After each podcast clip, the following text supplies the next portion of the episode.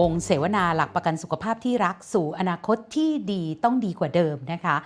วันนี้เราไลฟ์อยู่ 2 เพจด้วยกันก็คือเพจ d101.world แล้วก็เพจสำนักงานหลักประกันสุขภาพแห่งชาตินะคะ ดิฉันกันิการกิติเวชกุลจะรับหน้าที่ดำเนินรายการค่ะ ขอต้อนรับวิทยากรร่วมก่อนนะคะ เริ่มตั้งแต่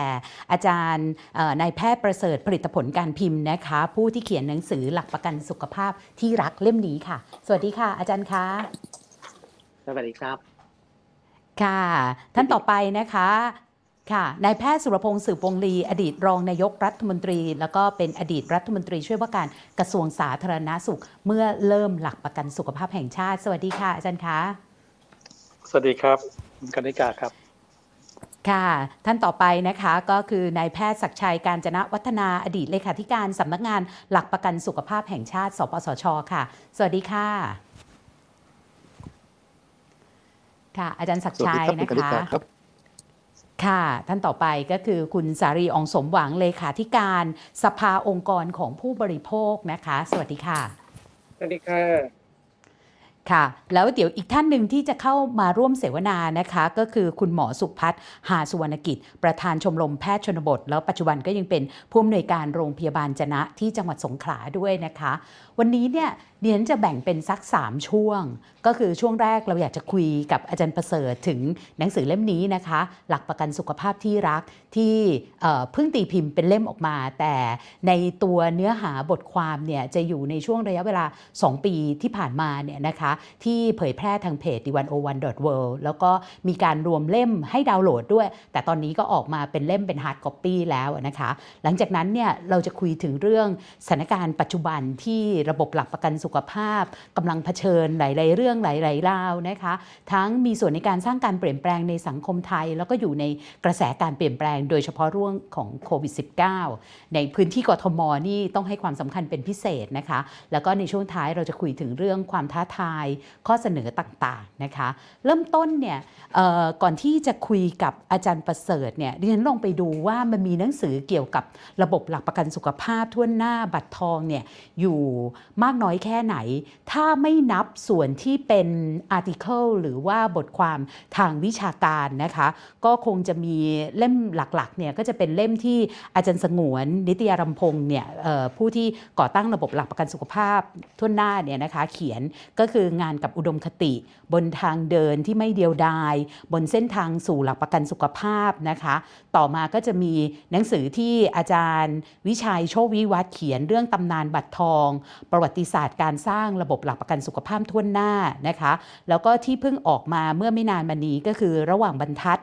บันทึกประวัติศาสตร์ มหากาบบัตรทอง แล้วก็อีกเล่มหนึ่งที่แพร่หลายไม่ค่อยมากนะคะ ก็คือเป็นเรื่องราวของภาคประชาสังคม หนังสือ 10 ปี การมีส่วนร่วมบนถนนสายหลักประกันสุขภาพทั่วหน้า ถามอาจารย์ประเสริฐแบบนี้ค่ะ อาจารย์ได้รับการทาบทามให้มาเขียนจากคุณหมอ เออโทษค่ะ อาจารย์ปกป้องเนี่ยบอกว่าอยากให้อาจารย์เขียนระบบหลักประกันสุขภาพ ตอนนั้นอาจารย์คิดยังไงคะ นั้นเอ่อนาทีแรกก็คิดถึงหนังสือที่เคยเขียนแล้วให้ประชาไทยนะครับ สุขภาพดีไม่ต้องแพง ตอนนั้นคุณอืมสาลีก็อยู่ด้วยนะครับเอ่อค่ะก็คิดว่าตัวเองเขียนหมดแล้ว ก็คือจังหวัดเชียงรายมีปัญหาทุกคนทราบอยู่แล้วค่ะค่ะก็ก็รู้สึกว่าเขียนหมดแล้ว แต่ว่าอาจารย์ปกป้องจากหนึ่งศูนย์หนึ่งก็ขอร้องแกบังคับว่าเขียนใหม่ แล้วก็แถมระบุด้วยว่าเขียนสองปีตายแล้วว่าเขียนสองปีจะเอาอะไรมาเขียนเอ่ออย่างไรก็ตามค่ะจากวันที่เขียนสุขภาพดีไม่ต้องแพงจนถึงวันนี้เนี่ยเขาเรียกว่าทำงานมาอีกหลายสิบปี จนกระทั่งเกษียณ ก่อนอายุราชการไม่นาน ก็ประสบการณ์ก็มากขึ้น ก็พบว่าหลักประกันสุขภาพทั่วหน้าเนี่ยจะพัวพันกับทุกเรื่อง ทั้งการตรวจผู้อือหือป่วยนอก ผู้ป่วยในผู้ป่วยฉุกเฉิน ออกหน่วยเคลื่อนที่ออกหน่วยพออสวเข้าไปตรวจผู้ป่วยในเรือนจำทุกอย่าง จะเกี่ยวพันไปหมดแม้กระทั่งระบบการตรวจคุณภาพ เพราะฉะนั้นก็รู้สึกว่าก็ไม่ยาก เพราะที่จริงงานทุกงานที่ทำเนี่ย มันนำมันจะนำเราไปสู่สู่เรื่องค่าใช้จ่าย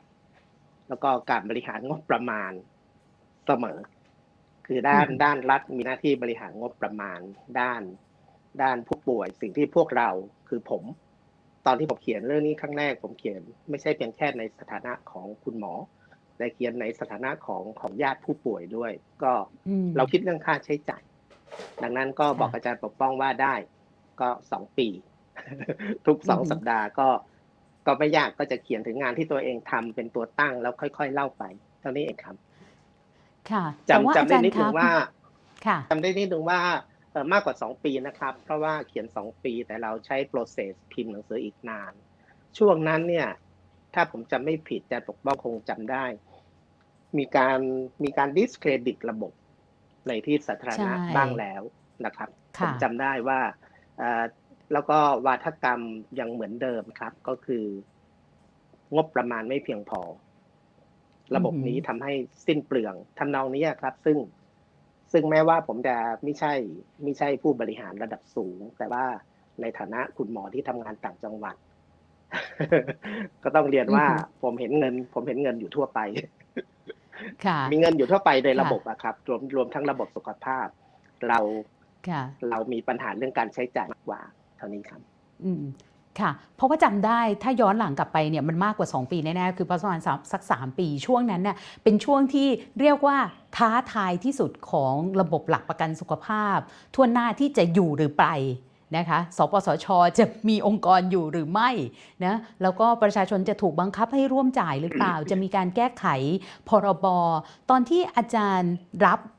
รับปากอาจารย์ปกป้องจาก d101.world เนี่ยว่าจะมาเขียน ตอนนั้นอาจารย์กังวลไหมคะ เพราะว่ามันเหมือนอยู่ท่ามกลางความขัดแย้งระดับสูงเลย คือถ้านับจากตอนช่วงต้นต้นระบบเนี่ยช่วงเนี้ยก็จะเป็นช่วงอีกพีคหนึ่งเลยอะค่ะ ไม่กังวลเลยเหตุที่ไม่กังวลคำตอบง่ายมาก เราเป็นผู้บริโภคนะครับ ในฐานะอือหือญาติผู้ป่วยเนี่ยเออผมเข้าใจคำว่าไม่มีเงิน แล้วก็อยู่เชียงรายมามานานมากอยู่มาตั้งแต่ปี 2526 จบจบแพทย์ก็ไปเลย ผมเห็นคนไม่มีเงินเยอะมาก ดังนั้นไม่ไม่กังวลเลย ยังไงยังไงระบบนี้ก็ถูกต้อง มันไม่มีวันที่จะไม่ถูกนะครับเอ่อถ้ามีอะไรไม่ถูกก็นั่งลงเปิดโต๊ะประชุมนะในแง่คุณหมอ ตั้งแต่วันแรกที่ผมจะจบไป ผมก็รู้สึกแล้วว่า ว่าทุกทุกค่าใช้จ่ายที่เกิดขึ้นเนี่ย ครจ่ายอือหือคือคือถ้าผมเป็นคนไข้ผมจ่ายแล้ว ไปอยู่บ้านนอกใหม่ ๆ มีสิ่งที่เรียกว่าบัตรสงเคราะห์ หลังจากนั้นไม่นานก็มีบัตรสุขภาพแต่ผมก็ยังมีคงมีคำถามว่าใครจ่ายโดยเฉพาะเวลาเห็นผู้มีเงิน ถือบัตรสงเคราะห์หรือบัตรสุขภาพ ผมก็จะยิ่งถามว่าใครจ่ายเอ่อหลักการพื้นฐานของของหลักประกันสุขภาพทั่วหน้านั้น ชัดเจนไม่มีอะไรต้องกังวลนะครับเอ่อข้อที่หนึ่งไกลบ้านไกลใจ มันพูดไปอีกกี่ร้อยปีก็ชัด เอ่ออือหือญาติผมเป็นมะเร็งอยู่เชียงราย ต้องเดินทางไปรักษาเชียงใหม่ ทุกข์มากนะครับ คือใครโดนก็จะพบว่ามันทุกข์มากดังนั้นใกล้บ้านใกล้ใจวันนี้ยังไม่เกิด สักวันเราก็จะทำให้มันเกิดในรุ่นเราก็รุ่นหน้าเอ่อข้อที่สองเฉลี่ยทุกข์เฉลี่ยสุข ก็เห็นเห็นนะครับ โดยเฉพาะชนชั้นกลาง ต่อให้เป็นชนชั้นกลางระดับสูงก็เถอะเอ่อ มะเร็ง หรือโรคร้ายแรงบางอย่าง คุณหมดตัวได้ เราเห็นเยอะ ผมเห็นเยอะแยะอือหือรัฐแบบนี้ไม่ดี เราทำมาหากินแทบตายมาทั้งชีวิตมะเร็งทีหายวับไม่ถูก รัฐแบบนี้ไม่ถูกดังนั้นหลักการใกล้บ้านใกล้ใจเฉลี่ยทุกข์เฉลี่ยสุข พูดยังไงเราก็ถูก มันไม่มีวันจะไม่ถูก ดังนั้นจะอือหือจะดีเบตกันไปอีก ห้าสิบปี เราก็พร้อมจะดีเบต มันถูกแน่ๆเอ่อหลักการที่ว่าเอ่อรัฐต้องบริหารงบประมาณ ตรงนี้ไม่ใช่ปัญหา พูดตามตรงว่าหน้าที่คุณ คุณทำไม่เป็น ก็หาคนทำเป็นมาเอ่อส่วนเรื่องเล็ก ๆ น้อยๆอื่น ๆ เช่น คุณหมองานหนัก ผมต้องขออภัยที่จะบอกว่า ผมเรียนมาและรับเงินเดือน ก็หน้าที่ผม เราไม่ทำงานหนัก แล้วใครจะทำ ข้อดีเบตทุกข้อไม่มีเรื่องน่ากังวล ถ้าเรานั่งโต๊ะคุยกันดี ๆนะครับผมจำได้ว่าก่อนมีหลักประกันสุขภาพ ก่อน30บาทรักษาทุกโรคเนี่ยพูดตามตรงอือหือว่าวัฒกรรมพวกนี้มันมีอยู่จริง ๆ ไม่ใช่ไม่มีนะครับ ไม่ใช่เรื่องน่าอายค่ะเนาะเมาแล้วขับอือหือค่ะจ่ายเอง เมาแล้วตับแข็งจ่ายอืเองมผมจบจิตเวชมาฆ่าตัวตายจ่ายเอง อันนี้ก็เคยได้ยิน นะครับ ฆ่าตัวตายจ่ายเอง ยาเสพติดจ่ายเอง โอ้อันนี้ได้ยินบ่อยมากอืมจำตอนโรคเอดส์เริ่มต้นได้ไหมครับ ผมอยู่เชียงรายตอนที่ใช่โรคเอดส์ค่ะพัดรอบแรก ตายเป็นอืมใบไม้ร่วงโรคเอดส์จ่ายเองอืมขออภัยเมื่อวันจันทร์ในเฟซบุ๊กมีค่ะ มีพักมีกล้าคำพูดค่ะหนึ่งพักกล้าจากเอาผมจะไม่เอ่ยชื่อ ไม่ฉีดวัคหนูซีเอ่ยนให้ค่ะติค่ะดเชื้อจ่ายเอง เราจะเห็นว่าอืมวัฒกรรมพวกนี้ยังอยู่มาจนถึงปี 2521 ช่างมันเถอะยังไงเราก็ถูกครับทำไมผมถึงพูดว่ายังไงเราก็ถูก เพราะเมาแล้วขับ เพราะเหล้ามีมิติของความอือหือเป็นผู้ป่วยชัดแจ้ง เราจะไปดีเบตค่ะในกี่เวทีวิชาการก็ได้โรคเอดส์ไม่ต้องอือหือพูดเลย นี่เป็นผู้ป่วยอืมชัดๆฆ่าตัวตายก็เป็นผู้ป่วย โควิดค่ะก็เป็นผู้ป่วย ดังนั้นเรื่องพวกนี้มันกลับมาที่ หลักการพื้นฐานยิ่งกว่าพื้นฐานของทุกเรื่องก็คือ เรื่องนี้เป็นเรื่องสิทธิอืมมิใช่เรื่องสังคมสงเคราะห์ ประโยคค่ะที่ว่าเรื่องนี้เป็นเรื่องสิทธิมิใช่สังคมสงเคราะห์ คุณจะรวย คุณก็มีสิทธิใช้ ไม่ต้องอายเลย ใช้เลย คุณรวยคุณใช้นะครับ คุณจนคุณใช้ยิ่งดีนะครับเอ่อเป็นสิทธิไม่ใช่สังคมสงเคราะห์ หลักการพื้นฐานข้อนี้เนี่ยดีเบตกี่เวทีก็ถูก จะดีเบตอีกหนึ่งร้อยปีก็ถูก ดังนั้นก็ก็ไม่กังวลนะครับเอ่ออาจจะแปลกใจนิดหน่อยว่าทำไมวาทกรรมซ้ำๆพวกนี้อยู่ได้ อยู่ได้นานจัง แล้วก็เมื่อไหร่อืมมันจะจบ อันนี้ก็แปลกใจนิดหน่อย ควรจบในรุ่นค่ะเราได้ก็ดีก็เรียนตามตรง เราจะได้ไปบริหารงบประมาณให้เต็มที่สักทีเท่านี้ครับค่ะ ค่ะ แต่ว่าอาจารย์คะ อาจารย์เป็นหมอในโรงพยาบาลใหญ่ แล้วก็ช่วงนั้นเนี่ยคือความขัดแย้งระหว่างผู้ให้บริการผู้รับบริการเนาะแล้วก็ระหว่างผู้ให้บริการนะคะกับภาคประชาสังคม ภาคประชาสังคมกับผู้กำหนดนโยบายเนี่ยคือแกคิดว่าก็คงต้องมีคนคาดหวังว่าอาจารย์น่าจะให้ความเห็นอกเห็นใจ กับผู้ให้ผู้รับผู้ให้บริการมากหน่อย อาจารย์มีเสียงสะท้อนแบบนี้มาที่อาจารย์ไหมคะ ระหว่างทางที่เขียนบทความอะค่ะ เยอะ เยอะแต่ไม่เท่า ไม่เท่ารัฐมนตรีเวลานั้นแล้วก็ แล้วก็รัฐมนตรีช่วยเวลานั้น แล้วก็พี่สงวนอืมค่ะไม่เยอะเท่าสามคนนี้ค่ะ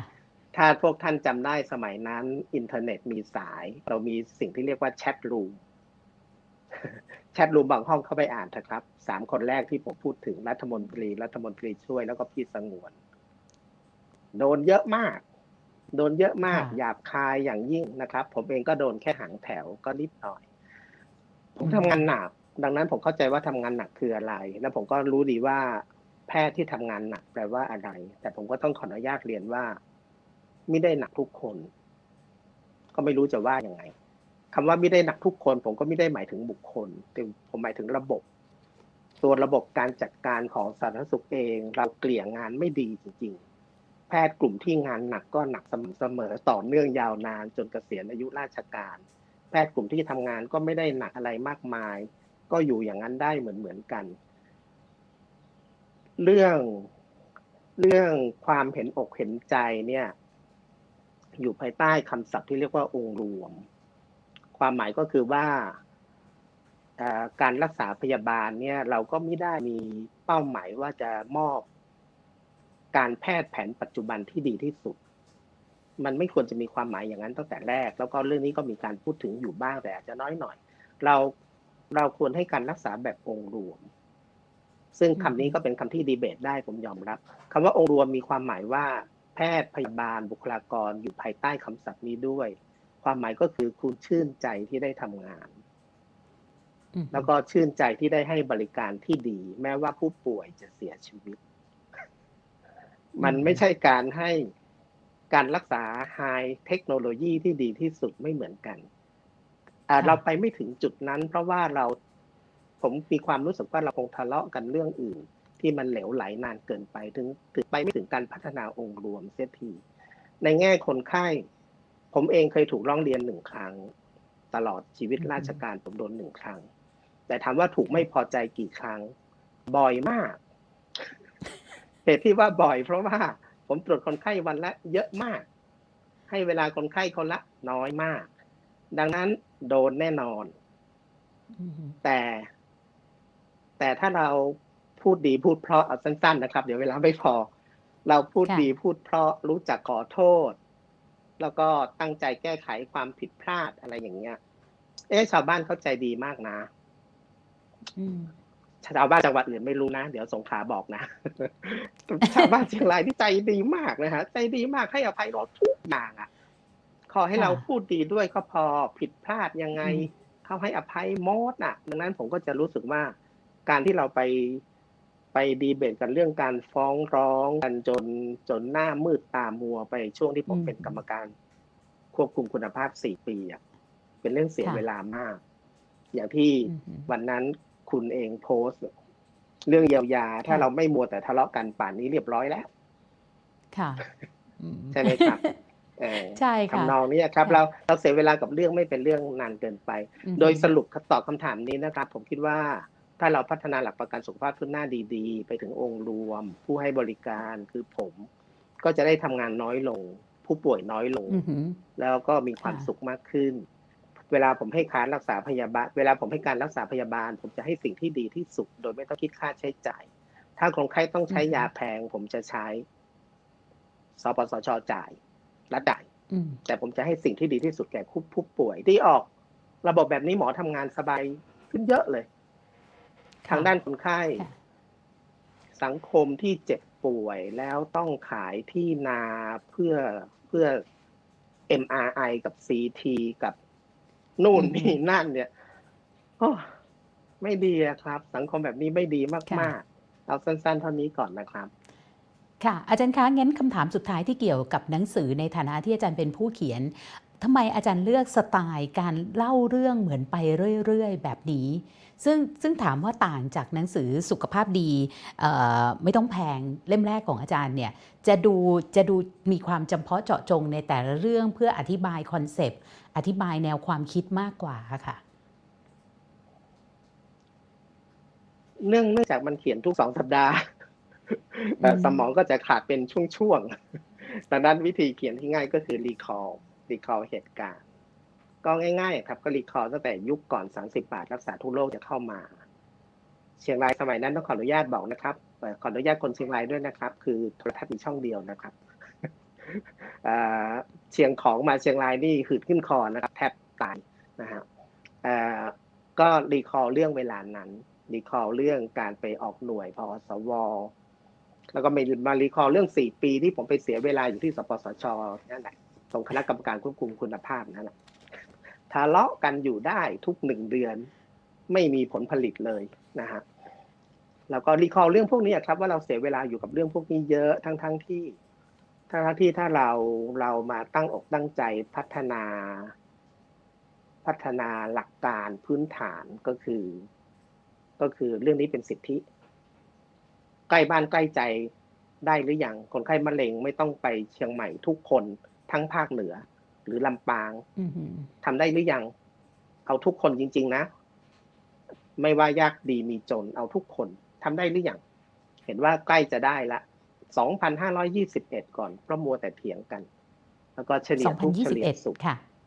ค่ะ 2,521 2,564 ค่ะ 64 ขอโทษ 2,564 ค่ะ อ๋อ ผมจำเป็น 2021 ขอโทษ แล้วก็เรื่องค่ะเฉลี่ยทุกข์เฉลี่ยสุขเฉลี่ยทุกข์เฉลี่ยค่ะสุขนะครับ ว่าคนอือหือคนชั้นกลาง รวมทั้งคนชั้นกลางระดับสูงเรียนตามตรงว่านี่ก็เป็นกลุ่มใหญ่แล้วก็น่าเห็นใจ ได้รับหลักประกันที่ดีหรือยัง ไม่นับคนอืมชั้นล่าง แล้วก็ชนชั้นแรงงานนะครับ อือหือ ค่ะนะคะก็ในฐานะผู้อ่านคนหนึ่งเนี่ยเดี๋ยวก็จะมีสะท้อนด้วยนะคะ ว่าเอ๊ะคิดยังไงกับสไตล์การเขียนแบบนี้ แต่ว่าอยากจะถามอาจารย์ศักชัยนะคะ อดีตเลขาสปสช ที่เป็นผู้สนับสนุนการพิมพ์เล่ม hard copy เล่มนี้นะคะแม้ว่าที่ผ่านมาจะมีให้โหลดออนไลน์แล้ว ตอนนั้นที่ได้รับการติดต่อเนี่ยทางสปสช มองว่าเล่มที่เขียนในสไตล์ที่จริง ๆ มันไม่ใช่งานวิชาการ แต่ว่าเป็นเหมือนการเล่าเรื่องเรื่อยๆ แต่มันก็ได้ concept อยู่เหมือนกัน อาจารย์มองยังไงอะคะถึงให้การสนับสนุนการพิมพ์อะค่ะ ครับได้ยินใช่ไหมครับ ใช่ค่ะชัดเจนค่ะโอเคครับก็ก็ต้องเรียนนะครับว่าวิธีการเขียนของคุณหมอประเสริฐเนี่ยที่มีลักษณะเล่าเรื่องเรื่อยๆเนี่ยมันค่อนข้างสอดคล้องกับเขาเรียกว่าวิถีชีวิตของคนทั่วๆไปนะฮะที่คงไม่ใช่เป็นนักวิชาการจนเกินไป เอาจากเขาเรียกว่าจากประสบการณ์จริงที่อยู่ในพื้นที่มาเขียนนะครับ แล้วจากประสบการณ์จริงที่เขียนในพื้นที่เนี่ยเอาไปเชื่อมโยงกับสิ่งซึ่งแกพยายามตั้งคำถามอยู่เสมอ ว่าการมีระบบหลักประกันที่แบ็กอัพกับสิ่งที่ดำเนินการไปในชีวิตจริงของพื้นที่เนี่ยมันจะเดินหน้าอย่างไรต่อ ซึ่งในในเรื่องนี้เนี่ยแกก็ไม่ได้ไม่ได้บอกถึงคำตอบนะครับ แต่ว่าก็เป็นสิ่งซึ่งผมคิดว่าเป็นสิ่งที่ดีที่จะต้องมาแลกเปลี่ยนเชิงปัญญากันนะครับ อันที่สองนี่ก็คือสิ่งซึ่งซึ่งปรากฏการในพื้นที่ที่แกเขียนเนี่ยก็จะมีลักษณะที่มีการอย่างที่เมื่อกี้ที่คุณหมอประเสริฐเล่าให้ฟังอะครับว่ามันมีการถกเถียงกัน ผมคิดว่าเป็นเรื่องปกตินะครับ การถกเถียงพวกนี้เป็นสิ่งที่ดี ผมมีความเชื่ออย่างหนึ่งว่า สังคมคนส่วนใหญ่เป็นสังคมที่ดีนะครับ เพียงแต่ว่าการรับรู้ความเข้าใจของคนในสังคมอาจจะมีความแตกต่างกันจากสื่อจากอะไรต่างๆ ราะฉะนั้นสื่อจากข้อเท็จจริง สื่อจากเนื้อแท้จากพื้นที่เนี่ยจะมีความสำคัญ การถกเถียงเป็นเรื่องปกตินะครับ ผมคิดว่าระบบหลักประกันที่พัฒนามาถึงจุดนี้ได้เนี่ยเพราะการถกเถียงกันด้านหนึ่งอาจจะเป็นการเสียเวลานะครับ แต่คุณหมอประเสริฐก็ชี้ให้เห็นนะครับว่าการเสียเวลาเหล่านั้นเนี่ยบางครั้งอาจจะไม่คุ้มค่า เพราะว่าแกมองข้ามไปในหลายๆเรื่องที่มีความคาดหวังสูง แต่ผมคิดว่ามันทำให้สิ่งที่เรียกว่าทุนทางสังคมเนี่ยมันแน่นขึ้น นะครับ แล้วก็สามารถที่จะต่อยอดไปเรื่อย ๆ ได้ทำให้ระบบมันมีความเอ่อเอ่อเข้มแข็งขึ้นนะครับ ส่วนที่สองนี่ผมคิดว่าเป็นเป็นประเด็นที่ได้เคยอ่านในบางบทความของคุณหมอประเสริฐเพราะเท่าที่รู้จาก background ของของของท่านเนี่ยเพราะจริงๆท่านก็เป็นน้องชายของเพื่อนผมคนหนึ่งอะนะครับที่ที่สนิทกันอือฮึนะครับก็จะนินทราบว่า background ท่านเป็นนักเป็นจิตเวชเด็กนะครับ สิ่งนี้ที่ผมเคยอ่านในบทความของท่าน แล้วก็เวลาท่านได้มีการเสนอแนวอะไรต่างๆเนี่ย ท่านไม่ได้มองมิติทางเขาเรียกว่าทางทางกายอย่างเดียวนะครับ พยายามเอาสิ่งที่เรียกว่าความรู้สึกนึกคิดนะฮะนะครับ เอามาประกอบแล้วก็อธิบาย ซึ่งซึ่งต้องชื่นชมนะครับผมคิดว่าท่านอธิบายเรื่องยากๆนะฮะในในเรื่องของ medical ทางด้านจิตเวชเนี่ยออกมาที่นักศึกษาที่เข้าใจง่ายค่อนข้างมากนะครับผมตัวอย่างเช่นเช่นเช่นแนวคิดในเรื่องของหลักการที่ท่านเขียนเล่ม ค่ะ มีปัญหานิดนึงนะคะ เดี๋ยวขอตรวจสายก่อนแล้วกันนะคะ แล้วเดี๋ยวจะกลับมาที่อาจารย์ศักชัยอีกครั้งหนึ่งค่ะเดี๋ยวเดี๋ยวเราจะกลับมาที่อาจารย์ศักชัยอีกครั้งหนึ่งนะคะกำลังเป็นประเด็นที่น่าสนใจทีเดียวนะคะว่าเอ๊ะ พอออคุยในเรื่องที่ดูเหมือนไปเรื่อยๆ แล้วก็ไม่ได้ดูเฉพาะสุขภาพกายเท่านั้น แต่ดูถึงเรื่องสุขภาพใจเรื่องจิตใจด้วยเนี่ยเป็นยังไงนะคะฉะนั้นเรามาคุยกับคนอ่านก่อนถามอาจารย์สุรพงศ์นะคะ อาจารย์อาจารย์หมอประเสริฐเนี่ยเพิ่งบอกว่าตอนสมัยเริ่มระบบหลักประกันสุขภาพเนี่ยสามคนที่โดนด่ามากๆเนี่ยก็คือ อาจารย์หมอสุรพงศ์ใช่ไหมคะ รัฐมนตรีว่าการกระทรวง ตอนนั้นก็คือคุณหญิงหน่อยเนะคุณหญิงสุดารัตน์เกยุรพันธ์ แล้วก็อาจารย์สงวนเนี่ยนะคะพอมาอ่านเล่มนี้ในช่วงเวลาที่ผ่านมา 10 กว่าปี แล้วรู้สึกยังไงอะคะคือจริงๆ ความรู้สึกแบบที่อ่านในอินเทอร์เน็ตนะครับ ในขณะนั้นตอนนี้ก็เริ่มเลือนๆไปแล้วนะครับ แต่จำได้ครับคล้ายครับคราวว่าณวันนั้นเนี่ย อ่านไปได้สักประมาณขณะหนึ่งแล้วหยุดอ่านเลย เพราะว่ารู้สึกอ่านแล้วหนึ่งไม่มีประโยชน์สองก็คือจะบั่นทอนกำลังใจเปล่าๆเพราะฉะนั้นก็เลยปิดกั้นการที่จะมองเห็นก็คือไม่อ่านดีกว่านะครับ ก็ยังนึกโชคดีว่าณวันนั้นเนี่ยยังไม่มีโซเชียลมีเดียเหมือนกับทุกวันนี้นะครับ ถ้ามีเหมือนทุกวันนี้เนี่ยก็อาจจะเอ่ออาจจะต้องกลั้นใจ อาจจะรู้สึกแบบ หดหูซึมเศร้าไปเลยก็ได้อะไรประมาณนั้นนะครับ แต่ว่าก็คิดว่าสิ่งที่ทำอยู่เนี่ยเป็นสิ่งที่ท้าทายและเป็นสิ่งที่น่าจะเป็นประโยชน์ต่อคนส่วนใหญ่ ตอนนั้นยังไม่มีใครรู้หรอกครับว่าผ่านมา 20 ปีจะมาถึงตรงนี้ได้อย่างไรนะครับ ในวันที่ทุกๆคนได้รับประโยชน์แล้วส่วนใหญ่ก็ชื่นชมทั้งในระดับประเทศระดับโลก แต่นี้ถ้าพูดถึงความรู้สึกของการได้อ่านหนังสือหลักประกันสุขภาพที่รักกันนะครับ ผมคิดว่ามีสิ่งที่อยากจะพูดว่าไม่เหมือนหนังสือหลักประกันสุขภาพต้นหน้าที่คุณกนิกาพูดในตอนช่วงแรกๆสี่เล่มนั้นอืมอย่างไรนะค่ะฮะผมคิดว่าหนังสือเล่มเนี้ยไม่เหมือนสี่เล่มนั้นในลักษณะที่นี่คือหนังสือที่มันมันมีชีวิตอะอืมคือคนที่อ่านเนี่ย ถ้าหากอยู่ร่วมสมัยกัน โดยเฉพาะถ้าหากเป็นกลุ่มคนที่เผชิญกับเอ่อความเป็นจริง ยุคเมื่อประมาณสัก 40 ปีก่อนเนี่ยจะนึกภาพออก คือตอนนั้นผมอยู่ที่บุรีรัมย์แต่เวลาได้อ่านที่เอ่อคุณหมอประเสริฐเล่าถึงที่จังหวัดเชียงราย สภาพของชาวบ้านที่นั่น ผู้ป่วยที่นั่น บอกเลยว่าเออผมอยู่บุรีรัมย์นี่สบายกว่าเยอะ ชาวบ้านก็อาจจะไม่ลำบากขนาดนั้นลำบากเหมือนกันแต่ไม่ลำบากขนาดนั้นโรงพยาบาลอืมบุรีรัมย์ณปี 2544 ที่ผมอยู่เนี่ยก็ยังดีกว่าโรงพยาบาลเชียงรายประชานุเคราะห์ ในวันนั้นนะครับอืมถ้าไม่ได้มีโอกาสนั่งอ่านหนังสือของคุณหมอประเสริฐเนี่ย ก็อาจจะนึกไปไม่ถึง เพราะว่าสิ่งที่คุณหมอประเสริฐเขียนเนี่ยก็ต้องบอกว่าคุณหมอประเสริฐเป็นนักนักเขียนเอ่อมีวรรณศิลป์สามารถจะถ่ายทอดหลายสิ่งหลายอย่างที่รู้สึกว่าเวลาอ่านไปแล้วนึกภาพออก ว่ากำลังเดินเข้าไปในภูเขาอย่างไร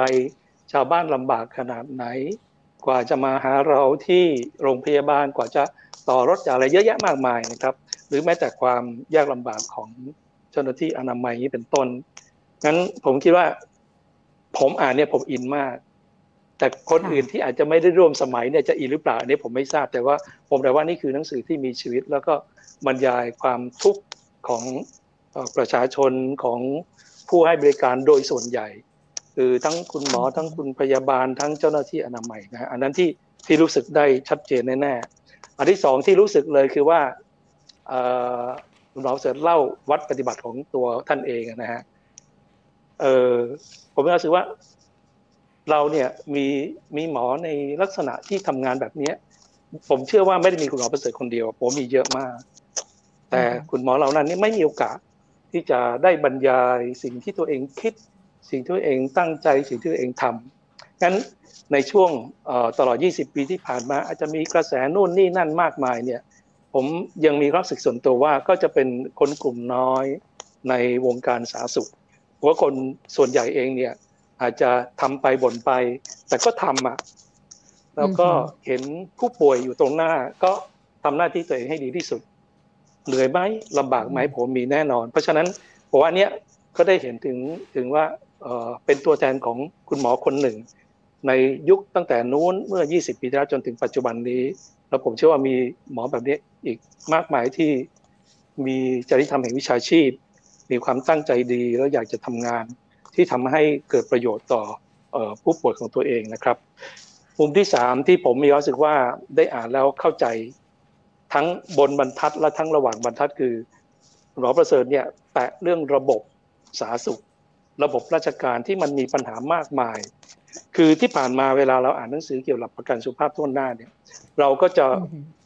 มองในส่วนของหลักประกันสุขภาพทั่วหน้า โอเคแหละอุปสรรคของหลักประกันสุขภาพทั่วหน้ามีไหมมี แต่อุปสรรคใหญ่เลยก็คือเรื่องระบบราชการ ระบบสาธารณสุขโดยรวมอืมซึ่งมันมีค่ะส่วนที่ไปเกี่ยวพันถึงกระทรวงสาธารณสุข หรือหน่วยงานต่างๆ ด้วยซ้ำไป เรื่องการกระจายอำนาจอย่างนี้เป็นต้น เรื่องการใช้งบประมาณที่คุณหมอประเสริฐพูดไปเมื่อสักครู่นี้แล้วนะครับ ตรงนั้นเนี่ยอืมถ้าอ่านแล้ว จะเห็นอะไรเลยว่า นี่คือ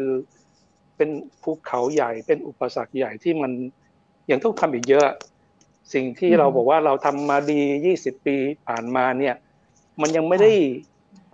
ปริมาณที่แบบสามารถที่จะเปลี่ยนแปลงระบบสาธารณสุขโดยรวมได้ มันยังต้องทำอีกมากมาย แล้วผมว่าก็ต้องต้องมองเห็นปัญหา แล้วก็เอ่อพยายามที่จะพัฒนากันต่อไปนะครับ ส่วนสุดท้ายที่ผมอ่านแล้ว ผมรู้เลยว่าคุณหมอประเสริฐเขียนแล้วสะท้อนอะไร คุณหมอประเสริฐเป็นนักประชาธิปไตย คืออมหลาย ๆ ถ้อยคำในขณะนั้นเนี่ยพูดเลยว่าประชาธิปไตยเนี่ยเป็นสิ่งที่ น่าจะเป็นเรื่องที่พวกเราเนี่ยจะต้องพยายามยึดไว้ให้มั่น ยึดหลักการนี้ไว้ไม่วอกแวกให้ได้ไม่ว่าจะเจออะไรที่มันอาจจะทำให้เรางงสับสน แต่เราต้องยึดหลักประชาธิปไตยไว้ให้มั่นครับ เท่าที่สรุปได้ประมาณนี้ครับ ค่ะ นะคะเดี๋ยวก่อนที่ระหว่างที่เรากำลังรออาจารย์ศักชัยนะคะก็ขอไปที่คุณหมอสุพัฒน์นะคะคุณหมอสุพัฒน์หาสวรรณกิจ ซึ่งท่านเป็นประธานชมรมแพทย์ชนบท แล้วก็ผู้อำนวยการโรงพยาบาลจนะ จังหวัดสงขลาอาจารย์หมอสุรพงศ์เนี่ยบอกบอกว่าอ่านแล้วได้อารมณ์ความรู้สึกเหมือนเมื่อสัก 40-50 ปีก่อน คุณหมอสุพัฒน์เนี่ยไม่ได้ไกลขนาดนั้น แต่ความลำบากใกล้เคียงไหมคะ ที่จนะแล้วก็พออ่านแล้วเนี่ย คิดยังไงกับหนังสือเล่มนี้คะเพราะว่าอยู่ในช่วงการเรียกว่าการตบตีในในระยะที่เป็นประวัติศาสตร์ร่วมสมัยเลยอะค่ะ คุณหมอสุพัฒน์เชิญค่ะครับ สวัสดีทุกท่านนะครับ ได้ยินเสียงชัดเจนไหมครับ มาช้าเลยชัดไได้มากค่ะชัดมากนะชัดมากค่ะนะฮะอ่าผม ผมอ่านน่าสนใจมากนะ ตอนแรกผมก็คิดว่าหนังสือเล่มนี้โอ้หลักประกันสุขภาพที่รัก มันคงน่าเบื่อนิดๆนะ เพราะว่าเรื่องหลักประกันสุขภาพส่วนใหญ่ก็เป็นเรื่องซีเรียสเรื่องไม่ค่อยสนุกอะไรเงี้ยนะครับ แต่พออ่านไปนี่มันผมผมคิดว่าเป็นเรื่องที่น่าสนใจมากเพราะคุณหมอประเสริฐไม่ได้เขียนเรื่องหลักประกันสุขภาพแต่คุณหมอประเสริฐเขียนเรื่องสังคม สังคมไทยเลย มาถึงแล้วก็มีสอดแทรกการวิพากษ์วิจารณ์อยู่ตลอดทุกบท ซึ่งผมคิดว่าความสนุกอยู่ตรงนี้แหละ เอาง่ายๆ ตอนที่คุณหมอประเสริฐไปเยี่ยมดอยตุง ก็เล่าประวัติศาสตร์ของดอยตุง พระธาตุดอยตุง เพราะพระธาตุเดิมไม่ได้เป็นทรงนี้นะพระธาตุเดิมพระธาตุดอยตุงเนี่ยก็สร้างมาตั้งห้าร้อยปีห้าร้อยห้าสิบปีแล้วแล้วทรงก็เป็นพระธาตุทรงระฆังแปดเหลี่ยม แต่อยู่ดีๆ ในสมัยจอมพลสฤษดิ์ธนรัตน์ท่านก็มาทำเจดีย์ครอบ กลายเป็นพระธาตุทรงอะไรเนี่ย ทรงมีปราสาทยอดครอบเข้ามา ซึ่งมันแสดงซึ่งท่านอาจารย์ประเสริฐก็เขียนชัดเจน เป็นการแสดงถึงอำนาจของกรุงเทพที่มาครอบท้องถิ่นอะไรเงี้ยผมผมอ่านแล้วสึกเฮ้ยเล่มนี้ไม่ธรรมดาล้วไม่ใช่หลักประกันสุขภาพล้วชวนสนุกให้อ่านต่อครับ อ่านไปเรื่อย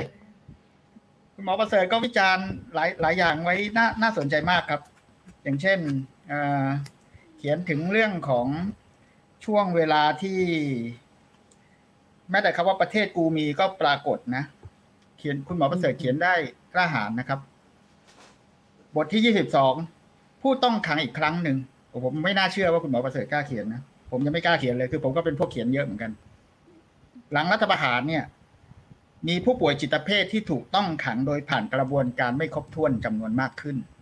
หมอประเสริฐก็ได้มีโอกาสไปไปขึ้นศาลกรณีดูแลผู้ป่วยจิตเภท ซึ่งไม่รู้เป็นโรคจิตจริงหรือเปล่า แต่ว่าถูก ถูกทำให้เป็นโรคจิตไปแล้วประมาณนั้น อืมอืมค่ะแต่ก็เขียนเขียนได้สุภาพแล้วก็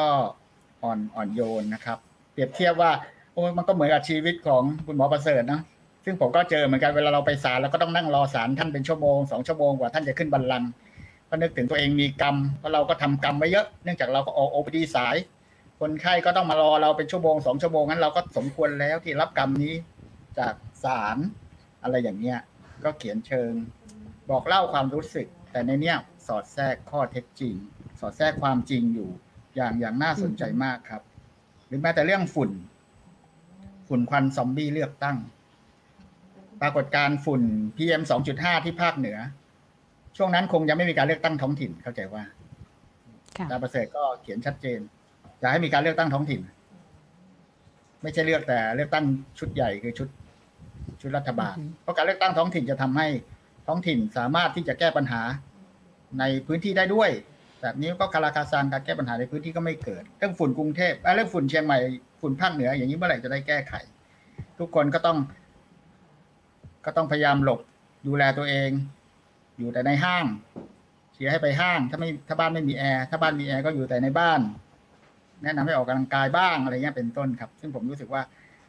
มันไม่ใช่เรื่องหลักประกันสุขภาพอย่างเดียวนะครับ แล้วก็หลาย ๆ เรื่องก็เป็นเรื่องที่แนะนำไปถึงอ่าระบบที่ดีกว่า อย่างเช่น ยกตัวอย่างของอืมกรณีประเทศอังกฤษ ยกตัวอย่างหนังสือซิทาเดลซึ่งเป็นหนังสือเล่มสำคัญเล่มหนึ่งที่คุณหมอประเสริฐคุณหมอประเสริฐเขียนถึงบทนี้อยู่หลายตอน เป็นชีวิตหมอคนหนึ่งที่มีอุดมคติแล้วออกไปอยู่ในโรงพยาบาลบ้านนอกของอังกฤษในชุมชน เป็นหมอ GP เป็นแพทย์ประจำครอบครัว แล้วก็สุดท้ายก็ได้เข้าร่วมการดูแลกับภาคสมาคมคนงานเหมืองถ่านหินที่นั่น แล้วก็ไปพบว่าโรคปอดจากฝุ่นถ่านหินนี่มันสัมพันธ์กับถ่านหินนะโรคปอดสัมพันธ์กับฝุ่น การรับฝุ่นถ่านหินอะไรเงี้ยแล้วก็ช่วยกัน กับประชาชนชาวบ้านในส่วนของการดูแล แล้วก็จนเกิดหลักประกันสุขภาพของอังกฤษขึ้นมา แล้วก็เขียนชัดเจนครับ ว่าหลักประกันสุขภาพอังกฤษในช่วงแรกๆ ปีหนึ่งเก้าหนึ่งหนึ่งเนี่ยอันนี้ก็เป็นประวัติศาสตร์ที่น่าสนใจนะสำหรับผมนะเพราะว่าผมรู้สึกว่าประวัติศาสตร์พวกนี้ก็เป็นประวัติศาสตร์ของต่างประเทศที่เราควรเรียนรู้ร้อยปีที่แล้ว อังกฤษก็มี National National Insurance Act เป็นหลักประกันสุขภาพเบื้องต้น ทุกคนมีหลักประกันคนงานมีหลักประกัน แต่ว่ามันไม่มีคุณภาพแล้วก็นำมาสู่การพยายามสร้างหลักประกันที่มีคุณภาพ ผมก็นึกถึงบ้านเราเออบ้านเราก็มีหลักประกัน UC นะถือว่ามีคุณภาพระดับมากแล้วล่ะ แต่จริง ๆ ก็สามารถมีคุณคุณภาพได้มากกว่านี้ มีความเหลื่อมล้ำน้อยกว่านี้ได้ สร้างความเท่าเทียมมากกว่านี้ได้อะไรเงี้ย ซึ่งก็เป็นสิ่งที่เราก็อยากเห็น แน่นอนครับ คุณหมอประเสริฐก็จะสอดแทรก เล่มนี้ผมชอบอย่างนี้คือ การสอดแทรกเรื่องต่างๆ เข้ามาอย่างแนบเนียน แม้กระทั่งเรื่องของการท่องเที่ยวครับ เช่น ช่วงที่คุณหมอคงจะไปไปอังกฤษมั้งก็ไปไปเยี่ยมชมชนบท เมืองคอสอูลซึ่งมีบ้านที่สวยงามคลองน้ำใสฝูงหงส์ต้นไม้ล่มลื่นบ้านหินเรียงรายอะไรเงี้ย แต่ถึงกันนั้นก็แล้วก็เห็นบ้านเรือนที่สวยงาม แต่ถึงนั้นก็ไม่วายที่จะกันแนะกันแหนนะ อย่างชัดเจนในหนังสือว่า บ้านเมืองที่ดีไม่สามารถได้มาฟรีๆ เราสร้างได้ด้วยระบอบประชาธิปไตยที่กระจายอำนาจการจัดการตนเองไปจนถึงส่วนท้องถิ่นอย่างแท้จริงโอ้มันอือหือมันใช่เลยนะครับ เหมือนกับที่อาจารย์สุรพงศ์บอกเมื่อกี้เลย ว่าสิ่งที่สอดแทรกในเล่มนี้เนี่ย มันเป็นเรื่องของความคิดเชิงอุดมคติ เชิงประชาธิปไตย เชิงของการอยากเห็นสังคมที่ดีที่สอดแทรกอยู่ตลอดเล่มเลย ผมอ่านแล้วผมก็รู้สึกอืมเออ ไม่ธรรมดา มันไม่ใช่หลักประกันสุขภาพที่รักอย่างเดียวนะเนี่ย มันกว้างกว่านั้น แล้วก็นำมีอือหือมีองค์ความรู้ค่ะมีชุดประสบการณ์มีอะไรสอดแทรกอยู่ น่าสนใจมากครับ อืมค่ะ ก็ทำให้อ่าอ่าอาจารย์ประเสริฐเดี๋ยวอาจารย์ประเสริฐมีจะเอ่อ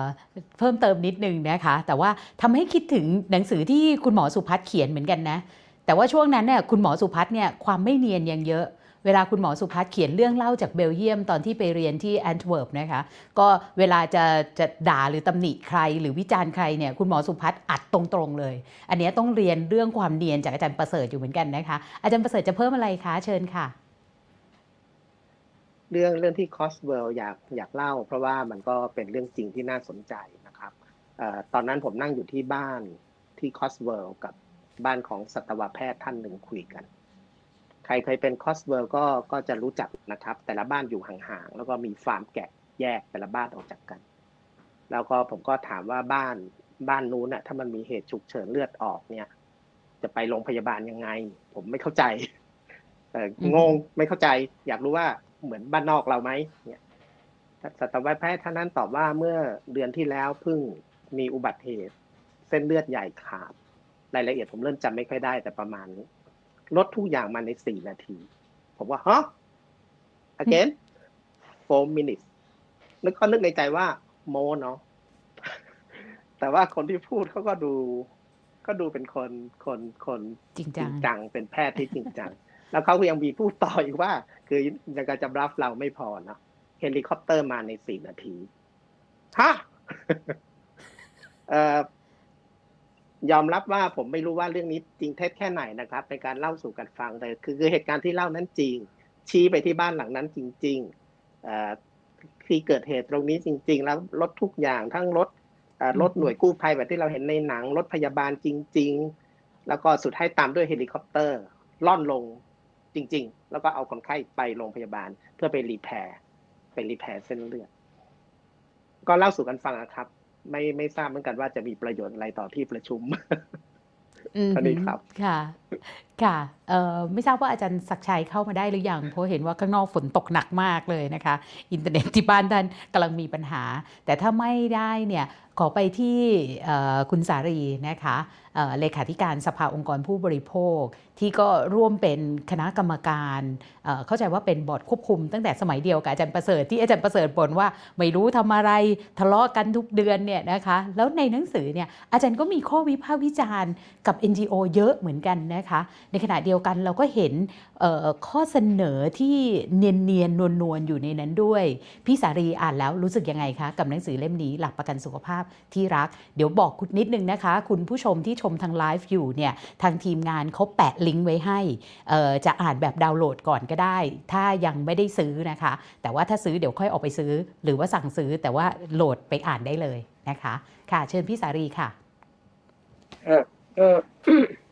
ขอบคุณคุณกันนิการนะคะ ก็คิดว่าเห็นคล้ายๆกับคุณหมอสุพัฒน์แต่ว่าเรียนคิดว่าอาจจะมุมที่เห็นชัดเจนมากเลยเนี่ยมันสะท้อนอวิถีชีวิตของอาจารย์ประเสริฐมากนะฮะอย่างเช่นอาจารย์ไปเที่ยวที่อังกฤษแล้วก็ไปดู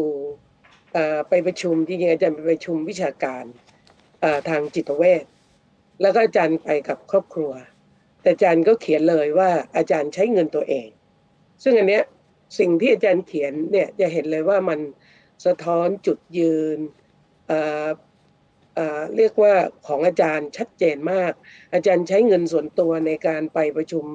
วิชาการทางการแพทย์ ซึ่งคนส่วนใหญ่ไปประชุมวิชาการทางการแพทย์เนี่ยใช้เงินบริษัทยานะคะ เพราะฉะนั้นเนี่ยอันนี้หรืออาจารย์พูดเรื่อง คนจนกับคนรวย ซึ่งอันนี้เรายังทำไม่สำเร็จเลยนะ ก็คือคนจนกับคนรวยเนี่ยจะต้องได้รับการรักษาที่เหมือนกัน ซึ่งแต่ว่าขณะนี้เรายังมีระบบสามระบบที่ยังเหลื่อมล้ำแตกต่างกันอย่างชัดเจนนะฮะในหลาย ๆ เรื่องนะฮะถึงแม้ว่ามันอาจจะมีบางเรื่องที่ใกล้กันมามากขึ้น แต่ว่าก็เห็นชัดเจนว่าทุกคนเนี่ย ไม่ว่าคุณจะจนคุณจะรวยเนี่ย เวลาคุณเจ็บป่วยหรือคุณเป็นโรคเรื้อรังเนี่ย คุณทุกคนอยากต่างอยากได้การรักษาที่ดีที่สีที่สุดสำหรับตัวเองและครอบครัว ซึ่งมันควรจะเป็นสำหรับทุกคนนะฮะซึ่งทุกเรื่องที่อาจารย์เขียนเขียนเนี่ยเราจะเห็นเลยว่าอาจารย์พยายามที่จะสอดแทรกหลักคิด แนวความคิด ความเชื่อของอาจารย์ลงไปในบทความทุกชิ้น นะฮะหรือแม้กระทั่งเรื่องร่วมจ่าย ซึ่งอันนี้จริงๆก็ต้องบอกว่าพวกเรายังดันไว้สำเร็จ แต่ก็ไม่รู้ว่าจะดันได้อีกนานไหมนะฮะก็มีความพยายามอยู่เรื่อยมาที่จะเก็บเงินมากกว่าสามสิบบาท แล้วก็พยายามที่จะเก็บนู่นเก็บนี่ แต่ว่าขณะนี้ยังไม่สำเร็จแต่ก็ไม่ไม่แน่ใจว่าในอนาคตเนี่ยจะจะสำเร็จไหมอะนะฮะหรือว่าพวกเราก็อาจจะต้องคิดว่าถ้าพวกเรายังมีชีวิตอยู่เนี่ย ก็หวังว่ามันจะไม่สำเร็จนะคะ ซึ่งอันนี้ก็เป็นอีกอีกเรื่องหนึ่งแล้วก็แม้กระทั่งเรื่องการใช้ยาการแพทย์ที่เอาเทคโนโลยีมานำต่างๆเนี่ยอันนี้เป็นล้วนเป็นหลักการทางการแพทย์ที่มันควรจะเป็นทั้งสิ้นนะฮะซึ่งเน้นคิดว่าเราได้ส่วนนี้มาก แล้วก็จริงๆอยากชวนทุกคนให้อ่าน อยากชวนทุกคนให้อ่าน เพราะว่ามันไม่ใช่หนังสือเรียน แต่ว่ามันเป็นหนังสือที่สอดแทรกวิธีคิดแล้วตะกี้อาจารย์ก็พูดเองนะฮะว่าอาจารย์รู้ว่าแพทย์ทำงานหนัก ซึ่งเราก็เชื่ออย่างนั้น แล้วก็อาจารย์ก็พูดมา ซึ่งเราคิดว่าน่าเอ่อน่าเป็นตัวอย่างอย่างยิ่งก็คือว่าเราเรียนมาเยอะ เพราะนั้นเราทำงานหนัก เราได้เงินจากรัฐบาล เพราะนั้นเราก็รู้ว่าเราต้องทำงานหนัก ซึ่ง ขณะนี้จริง ๆ บางคน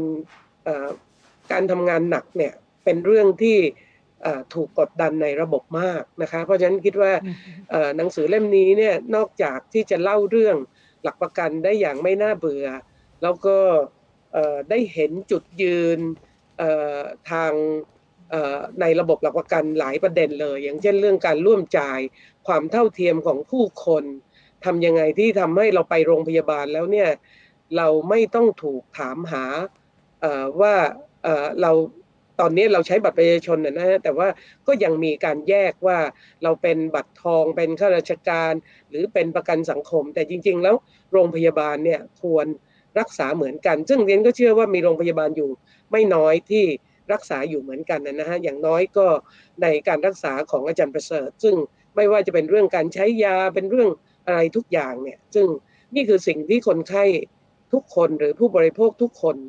อยากจะเห็นว่าเราป่วยรักษาเราตามอาการรักษาตามที่เราป่วย ไม่ใช่ดูว่าใครเป็นคนจ่ายสตังเราและจ่ายตามระบบของการที่จ่ายสตังให้เรานะคะ รักษาตามระบบของการจ่ายสตังให้เรา เพราะฉะนั้นสิ่งเหล่านี้ถูกสอดแทรกไว้อยู่ในเนื้อเรื่องทั้งหมดเลยนะฮะไม่ว่าจะเป็นเรื่องของแนวคิดที่ มนุษย์ทุกคนเท่ากัน มนุษย์ทุกคนควรที่จะเอ่อมีศักดิ์ศรีมี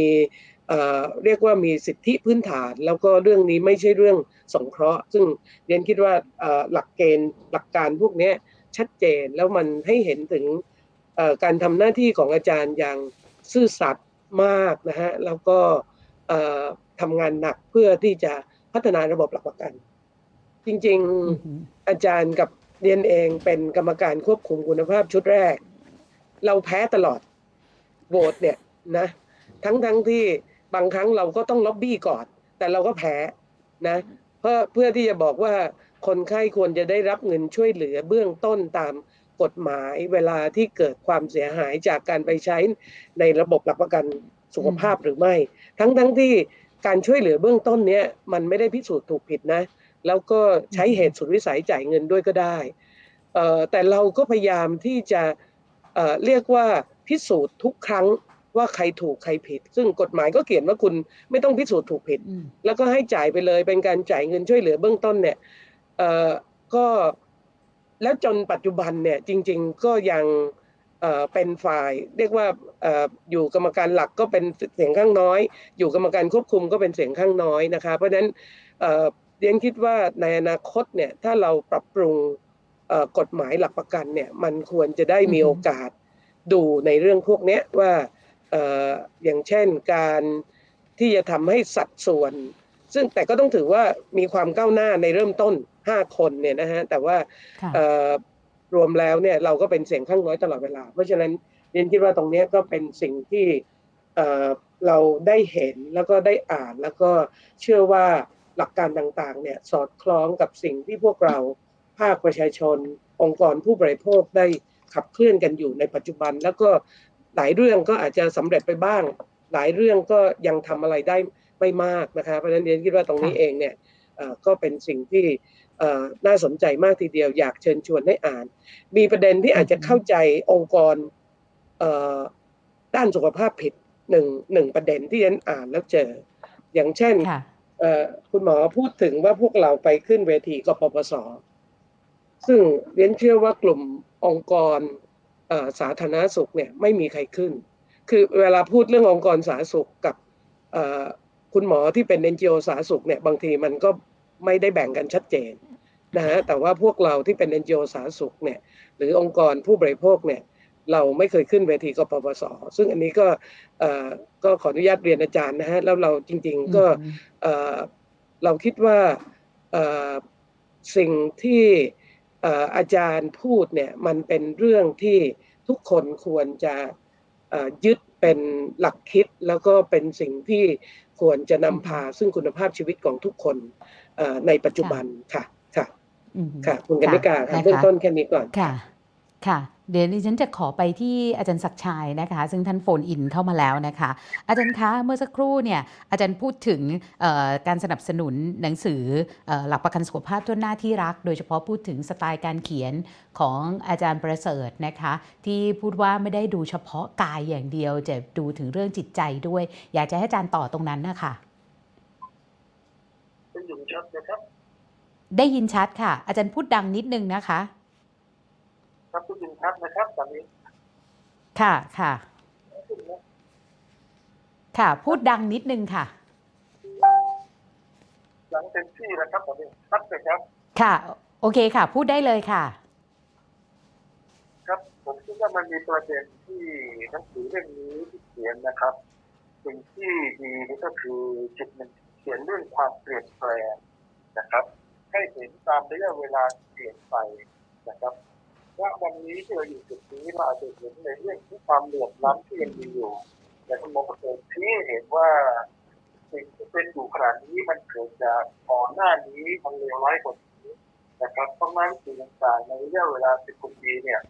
สุดท้ายมันจะพยายามไปเลี้ยงอยู่กับในระบบที่ว่าระบบประกันเกิดเลยนะครับที่ชี้เห็นว่าการเปลี่ยนแปลงเป็นสิ่งที่ดีและก็จะนำไปสู่สิ่งที่ดีขึ้น นะสิ่งสำคัญก็คือว่าพื้นฐานของการเปลี่ยนแปลงที่แตกต่างกันเขียนอยู่ส่วนหนึ่งตัวเห็นนะครับว่าในอังกฤษเนี่ยครับการเปลี่ยนแปลงในระบบหลักประกันเขาเริ่มจากพื้นฐานของการที่สงหลังสงครามโลก แต่ของประเทศไทยไม่ใช่นะครับ เพราะฉะนั้นการเปลี่ยนแปลงจะเร็วจะช้าบางทีมันชอบมีปัจจัยเกี่ยวข้อง แต่มีความเชื่อมั่นว่ามันจะไปสู่ที่ดี นั่นคือประเด็นที่สำคัญนะครับผมคิดว่าประเด็นนี้เป็นประเด็นที่เราไม่ได้มองอะไรที่ในลักษณะที่ณวันนี้อย่างเดียวนะครับนั่นคือที่สองที่ผมพูดเรื่องความเดือดร้อนที่พยายามขยายหน้าคือหรือที่เกิดเนี่ยนะครับเป็นภาษาชาวบ้านง่ายๆนะครับ แล้วก็เอาที่เรียกว่านะครับประสบการณ์จริงนะครับ จากพื้นที่ในการขยายนั่นผมคิดว่าชัดเจน ส่วนที่สองเรื่องใกล้บ้านใกล้ใจตรงนี้ยังไม่สำเร็จจริงครับนะครับ ก็คือเรื่องของปฐมภูมิที่จะเกิดขึ้นในอนาคตที่เป็นเสาหลักเสาหนึ่งที่ทำให้ระบบสุขภาพเราพูดถึงเฉพาะที่ติดสุขภาพนะครับจะทำให้ระบบไม่ดีสุขภาพมีความเข้มแข็งขึ้น เพราะตอนนี้ก็เป็นจุดที่เปลี่ยนแปลงเป็นระบบของระบบสุขภาพต่อไปและที่สามก็คือเรื่องของการที่จะนักพูดถึงเรื่องคุณหมอประเสริฐ เสียเนี่ยนะครับไม่ได้เป็นเสียเฉพาะในเรื่องของสุขภาพอย่างเดียว มีมิติทางสังคมเข้ามาเกี่ยวข้องเยอะทีเดียวครับ แล้วก็เป็นมิติทางด้านเขาเรียกว่าจิตวิญญาณนะครับ อารมณ์ความรู้สึกนะครับ แล้วก็ในเรื่องของสิ่งที่เรียกว่าวิธีคิดของคนในแต่ละยุคแต่ละสมัยนะที่มีหน้าวันนั้นแล้วก็เปลี่ยนแปลงไปนะครับสิ่งเหล่านี้ผมคิดว่าเป็นภาษาง่ายๆที่เขียนขึ้นมาเพื่อให้พวกเราได้อ่าน และทำความเข้าใจ แม้กระทั่งการอาศัยสิ่งที่เรียกว่าหลักฐานเชิงประจักษ์จากต่างประเทศนะครับ หรือหนังหลายๆเรื่องที่แกพยายามเขียนมาเพื่อให้พวกเราไปอ่านดูไปเปิดดู ก็น่าสนใจนะฮะผมคิดว่ามีหนังหลายเรื่องที่น่าสนใจที่ผมเคยดูอยู่เนี่ยนะครับ ก็น่าสนใจแต่วิธีคิดที่ที่แกนำเสนอเป็ค่อนข้างดี ผมว่าสิ่งเหล่านี้เป็นสิ่งที่ผมคิดว่า ถ้าเราได้ติดตามได้อ่านถ้อยคำต่างๆเนี่ยจะทำให้เรากระเทืองปัญญาเยอะนะครับ ก็ฝากประเด็นเหล่านี้ไว้ก่อนนะครับแค่นี้ครับขอบคุณครับ ค่ะ ขอบคุณอาจารย์มากเลยนะคะในแพทย์ศักชัยการจนวัฒนาอดีต เลขาธิการสปสชนะคะ ตอนที่ก่อนจะเริ่มวงเสวนาสักหนึ่งสัปดาห์เนี่ยทาง d101.world เนี่ยได้โพสต์ใน Facebook เพื่อชวนผู้อ่านเนี่ยเติมคำในช่องว่าง ว่าถ้าพูดถึงระบบหลักประกันสุขภาพทั่วหน้าเนี่ยอยากจะบอกว่าอะไร ตอนแรกนี่ฉันนึกว่าจะโอ้โหคนจะแบบ คือไอ้ความเข้าใจของคนเนี่ยคิดว่าจะยังไม่ค่อยเท่าไหร่ แต่ว่าพออ่านแล้วน่าสนใจ คนพูดถึงเรื่องความท่วนหน้า คนพูดถึงเรื่องว่าเป็นระบบที่ทำให้รู้สึกว่าเราเสียภาษีเนี่ยการเสียภาษีของเราเนี่ยมีคุณค่านะคะแล้วก็ยังพูดถึงเรื่องความเหลื่อมล้ำอยากเห็นคือทุกวันนี้ดีแล้ว แต่อยากเห็นระบบสุขภาพเดียว ซึ่งถือว่าหลายเรื่องน่าสนใจนะคะแล้วก็ยังพูดว่าเป็นนโยบายที่มีที่เป็นมนุษยธรรม เป็นประชาธิปไตยที่สุดเท่าที่ประเทศนี้เคยมีมานะคะแล้วก็ยังพูดถึงเรื่องว่านี่เป็นประโยชน์แล้วก็สิทธิพื้นฐานจริง ๆ แล้วก็การจ่ายภาษีทุกบาททำให้ดูมีคุณค่านะคะ ซึ่งนี่ก็เป็นประเด็นที่เราคิดว่ามันคงสะท้อนระบบหลักประกันสุขภาพเท่าที่มีอยู่ในขณะนี้ แต่ ลองซาวเสียงหลาย ๆ คนเนี่ยอยากจะพูดถึงในปัจจุบัน ว่าแล้วระบบหลักประกันสุขภาพทั่วหน้าเนี่ยมันสะท้อนเรื่องราวในปัจจุบันได้มากน้อย หรือสามารถดูแลผู้คนได้มากน้อยแค่ไหนอย่างไร ถ้าระหว่างทางที่อาจารย์ประเสริฐเขียนมาให้เราดูเนี่ยนะคะว่ามันพอได้แต่ก็ยังพอมีปัญหา มีสิ่งที่คุณหมอสุพัฒน์บอกว่าน่าจะขยบได้มากกว่านี้อีก โดยเฉพาะในช่วงโควิดอย่างนี้ อยากให้อาจารย์ประเสริฐเริ่มก่อนเลยอะค่ะ ว่าอาจารย์คิดว่าระบบหลักประกันสุขภาพทั่วหน้าเนี่ยตอนนี้เนี่ยสถานการณ์ยังดูแลประชาชนได้ดีไหม เอาทั้งต่างจังหวัด แล้วอาจารย์จะแตะถึงกทมเลยก็ได้นะคะ อาจารย์ประเสริฐได้ยินเสียงชัดเจนไหมคะอ่าอาจารย์ไม่ได้ยินเสียงนะคะ งั้นใครที่ได้ยินเสียงแล้วอยากจะเริ่มประเด็นก่อนไหมคะ คุณหมอสุพัฒน์เนี่ยเขียนถึงเรื่องนี้เยอะ แล้วก็วานให้เช็คเสียงอาจารย์ประเสริฐหน่อยนะคะ ค่ะ คุณหมอสุพัฒน์ได้ยินไหมคะอะงั้นคุณหมอสุพัฒน์เริ่มเลยค่ะ เพราะว่าเป็นชมรมแพทย์ชนบทแต่เขียนถึงเรื่องกทมเยอะมากนะคะ โดยเฉพาะในช่วงโควิดเชิญเลยค่ะ คือสิ่งสิ่งที่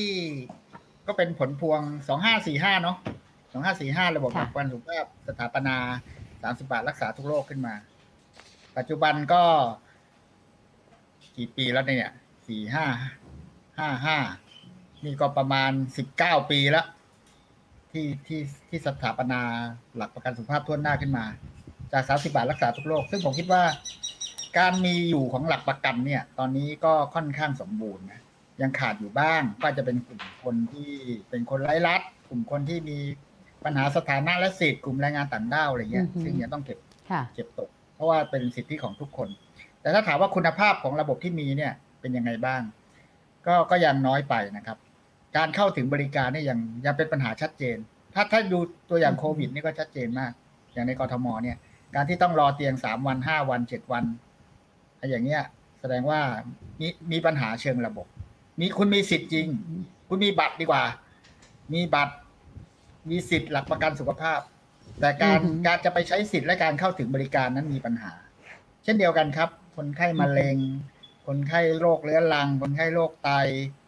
ต่างๆ หรืออุบัติเหตุที่เหตุเกิดหน้าโรงพยาบาลเอกชน แล้วพอเข้าไประบบยูเซที่เตรียมไว้ก็ยังไม่ไม่สามารถรองรับได้จริงอะไรเงี้ยระบบว่าเข้าเอกชนแล้วโอเคนะกะอ่าสปสชจะจ่าย หรือจะเป็น clearing house ให้อะไรเงี้ย คือจะจริงในรายละเอียดเนี่ยการเข้าถึงระบบบริการที่มีคุณภาพ ในเรื่องการรักษาพยาบาล อันนี้ชัดเจนว่าเป็นก้าวต่อไปที่ที่สำคัญมาก แล้วปัญหามันไม่อยู่เรื่องระบบอย่างเดียวนะปัญหาเป็นเรื่องอ